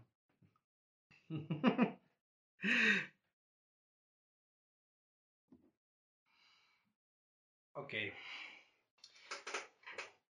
Es cuando Reya, hablando del, del, cambio, ¿no? Del giro, ¿no? Se empieza a sentir mal y es, ya pues dije, no, acá el Otoja se preocupa por él y pues manda la verga, pues prácticamente yo quito porque pues, se le murió la hermana X, ¿no? Técnicamente pasa a ser el, el güey del segundo plano, ¿no? O sea, chale. Entonces Otoja se dispone a llevar al pobre de Reya a su habitación. Porque le dolía la cabeza. Suena muy cabrón y bonito, ¿sabes? La, la importancia, ¿sabes? O sea, Otoja se preocupó por él. Yukito comiendo verga, pero claro, otra vez no, eran novios. Y aquí, pues cito, ¿no? Tengo que aclarar dos cosas. Los OVAs están basados casi de la novela visual, pero es la adaptación. Solo tomaron el concepto NTR. Literalmente el hentai, el loba, fue tomado de NTR, del punto de vista. Y las escenas de sexo, obviamente, y el chantaje. Y pues el demás cagadero que conocemos del, hentai, ¿no? Pero Yokito y Otoja, que recalco, no, nunca fueron novios. Ni se comprometieron ni nada. Ni si Otoja sí tenía sentimientos por Yokito. O sea, sí, sí tenía, sí sentía cariño.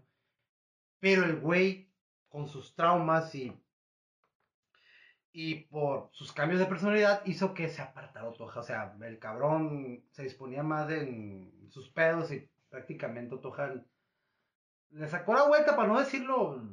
Este güey está loco. Ey, huele a peligro. Mm. Lo. Lo curado es que, pues, si aquí pasara en México, es que dicen, ah, tiene traumas, es darks. sus padres están muertos. ¡Güey! 2009, ¡Güey! ¡Lo amo! ¡Güey, no! Mientras que Yukito se la pasaba con el pedo. Con su pedo, pues. Mientras que Reya ganaba puntos. Tantos que. Esta, esta madre, esta madre pasa en la vida real. O sea, mientras tú te. O sea, pongan el ejemplo no de la vida real, no del NTR. O sea, está la parejita, no de los güeyes que se gustan, pero. uh, llega un güey de terciario. De terciario, ¿no? Llega y, ¿sabes qué? Onda, mija, nos chupada de pito que Ya me gusta su hija. Así, o sea, esa madre, o sea, esa madre debe suceder, ¿no? Ok. Eh, en la vida, Reya, aprovechando la preocupación de Otoja, este pudo despertar sentimientos a ella. Tanto, tanto, que se la mamó. No, no, algo peor. Le dio un beso. Dije bien los factores. No. Primero fue la. Eso, y fue la felación, después vino los. Ey, me sabe a mi verga, diría yo. Yo, yo personalmente diría, ey, me recuerda a la casa. Se pusieron caliente las cosas, pero no pasó nada. Abajo, Fifi. Abajo. Es ahí donde deciden, después del besito, ¿no? Después del, del beso, del- pero de la cabeza de abajo, ir a la alberca, porque mansión en el bosque, con la alberca, güey, piscina para los que pues, no entiendan, ¿no? Ahí les persigue Yukito, donde se esconde entre unos arbustos, viendo lo que acontecía. Ojo, en este punto dan a entender en el OVA que son como novios, pero no. O sea, el güey los vio juntos, los siguió, deci- decidió seguirlos. Bueno, Yukito en una plática normal pasan a que, pues, pues, pues, digo, Reya, digo, Reya pasa de una plática normal, así que te ves linda, unos chistes acá, que, que me erizaron la piel, porque, pues, que galán, dije yo, hostia. Es aquí donde el primer OVA termina, es un concepto, ¿no? O sea, donde pues, están en, la alberca y ahí termina el OVA. El segundo empieza en la misma situación, pero ya con la mera cajeta. Después de un intercambio de palabras se viene el coqueteo, donde termina en el que le manosea los pechos.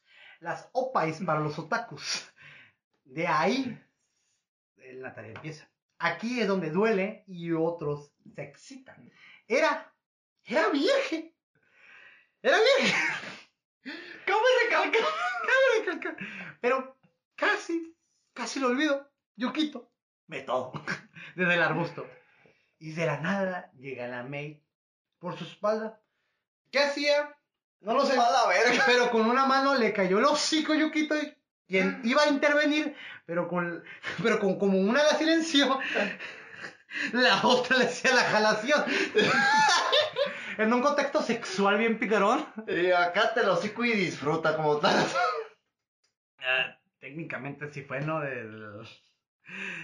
A Yukito, pues yo me pregunto, o sea, ¿qué pasaría si la maid no lo hubiera detenido? Es aquí donde me hago la pregunta. Pasando escenas, se la pasaron pues, cogiendo todo el día Otoge y. Digo, Seiya sí, Reya, Reya, Reya, de los que te puedes, pues, o sea, todo tipo de posiciones, oh, Ángel, de todo. Digo, Aquí me voy a decir que...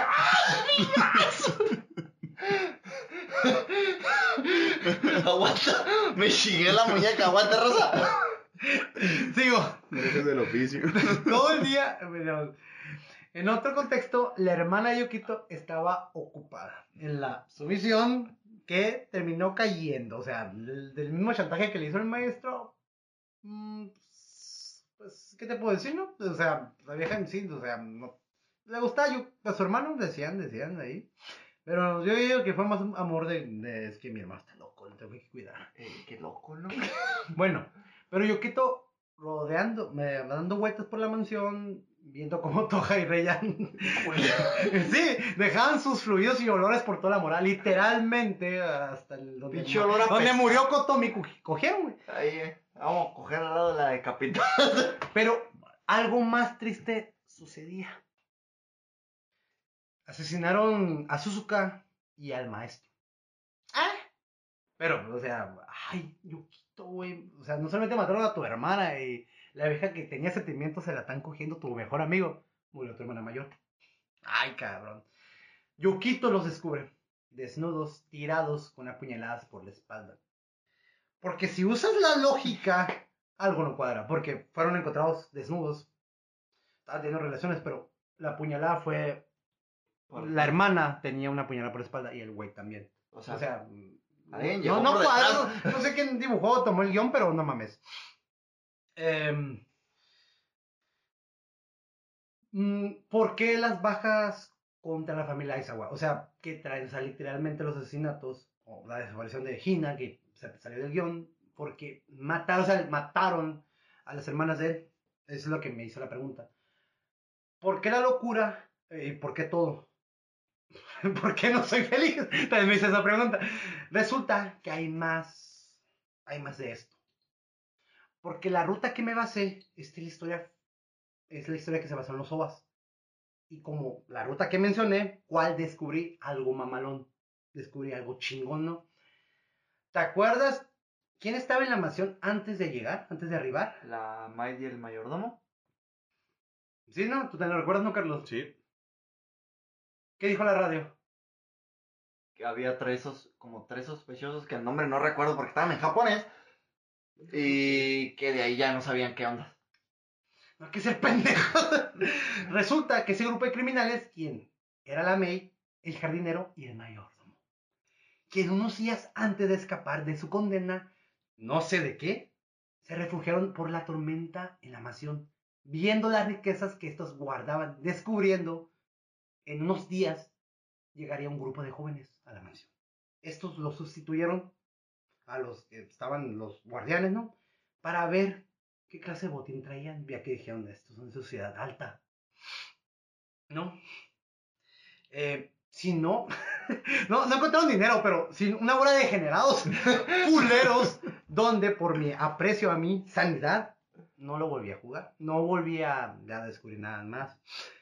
Pero hay misterios más cabrones, como que realmente la maldición ocultaba una maldición. La mansión sí estaba embrujada realmente. O la, o la explicación de la locura de Yukito. ¿Qué sucedió con la muerte de los padres de los Aizawa? Y un misterio muy oculto que guarda Otoja y la familia. Otoja tiene que ver muchísimo en el misterio. Aquí les voy a contar algo. Resulta que cuando estaba yo jugando el juego, me di cuenta del- del guion, obviamente, ¿no? Y es la. Es que Otoja tiene una vinculación con Reya y su familia. O sea, eh, desde muy chiquitos se conocían ellos. Y ella, donde pues lo curado es que cuando Yukito entraba en trances, entraba en esos estados de ¿Alucinaciones? visiones.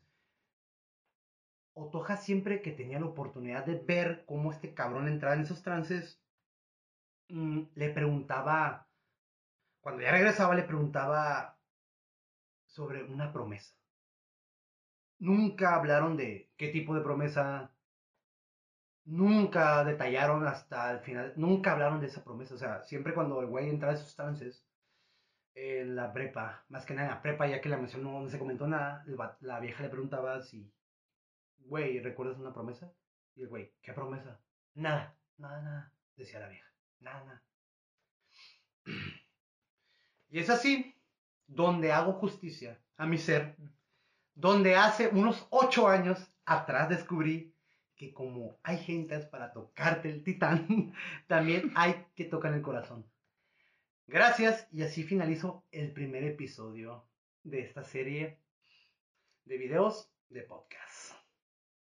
Comentarios, chavos. Madre a la verga. ¿Qué opinas de la historia? Carlos, hay que escuchar a Carlos de la La verga. neta. Mira, carnal, no, no sé mucho, lo recalco otra vez, güey, pero pues estuvo interesante. Yo estaba lelo y con- a veces con un signo de interrogación en la cabeza. ¿Qué verga hablan estos pendejos? Decía, la neta, lo que. Ahí nomás. Yo estaba esperando. ¡Están muy- culeándolos! Muy gráfico. Demasiado gráfico. Demasiado gráfico. o sea que al final nunca te explicaron qué ondas. Eh, el juego se declaró que tiene nueve rutas. Y cada ruta va tomando el transcurso de la historia. Pero la que yo me basé fue pegada a los ovas. Lo- Mm. O sea, la las rutas de demás, Ángel, no tienen nada que ver con los ovas. No tiene nada que ver. Lo que yo me pegué fue esto. Al misterio que trataron de resolver los ovas. Y el netere que justificaron y adaptaron. Ok. Eso es lo que me basé y así es como termina. Ya los que vieron el, el hentai, ya saben que pues muere Yukito, ¿no? Muere asesinado y estos cogiendo en un camión, etcétera, ¿no? Pero nunca se tocó de que realmente los asesinos que escaparon eran, eran estos, pues los, los guardianes. De hecho, no sé si te acuerdas en el juego que te acuerdas que un vato con una revólver, ¿no? ¿Te acuerdas que es un mayordomo? Que es Ajá. lo que identifica. Sí, sí, sí. ¿Ya lo recuerdas? Sí, sí, sí. Hubo más que un jardinero, el jardinero. Hubo más que el jardinero secuestró a Gina en otra ruta. Él la desapareció, pero en la ruta que yo tomé, nada, güey, nada que ver. Esta es más o menos. Llegó a ser como lo que viene siendo a segundo plano, como tal, o sea. Esta es la que se considera la neutral. Y es la que me basé. Literalmente, con todos los misterios que te acabo de decir, no sé si en la demás ruta lo llegan a desglosar, pero hasta ahí se habló de lo que, pues, los misterios que pues, traté. Llegué con preguntas y cerré con más preguntas, carnal. En pocas palabras, güey, este, esa fue una historia de NTR, mm, que más que tiene un sentido lógico al, del, del- lo que es el mercado, ¿no? Por ejemplo, realmente yo investigué y esta historia no era de, no era NTR 100%, o sea, al juego, era... Pues el NTR, se- el, el NTR se basó después de lo que viene siendo la novela visual o el héroe, ¿no? Me haber basado en la Todo Medori, pero esta es la que, no solamente yo, hay una estadística que literalmente este gente de Blue fue el que pone el, ah, como nombre, como imagen a NTR, güey. Otomedori se, se entiende, güey, pero se llega a disfrutar, pero esto tiene un poquito más de contexto. Se disfruta con un café, ¿sabes? o con una chévere en la mano. Y, y ya, pues, eh, en total así concluimos eh, que, pues, el NTR es un tema muy cabrón, que no solamente es Confirmo. un tabú, es simplemente esto. Y, pues, si este es el final, Qué loco, ¿no? los, las demás estructuras de videos ya no van a ser así, van, ya va a ser más directamente una plática. Dependiendo del tema, llevará guion. Pero los próximos no va a ser tan fluido e informático como este. Esperemos que lo hayan disfrutado, espero que se hayan entretenido realmente, o sea, porque la neta yo sí me entretuve, güey. Estuve ahí parando oreja y diciendo, pinche Yukito, qué pendejo y qué alucina estás, qué drogas usas, porque la neta me ocupo una. Y así de que nos basamos de, de un género a desglosarlo psicológicamente, historias reales, hasta un caso que el autor hasta llegar hasta una historia. Mm, Esperemos que lo realmente lo hayan disfrutado y que pues más que nada los hayamos entretenido lo suficiente como para decir, oh, vamos a quedarnos a escuchar estos par de pendejos al final de toda esta historia, o sea, si llegamos a eso me siento por bien servido, la neta. Este, gracias. Abajo dejaré pues links de información respecto al tema de Estocolmo e incluso de, los- de los OVAs. Eh, gracias por escuchar. Este, búsquenlo en el próximo episodio y buenas noches. Buenas noches, señores. Buenas que noches. buenas noches, gracias. horas, tardes, días, etcétera. Adiós. Hasta la próxima. Bye.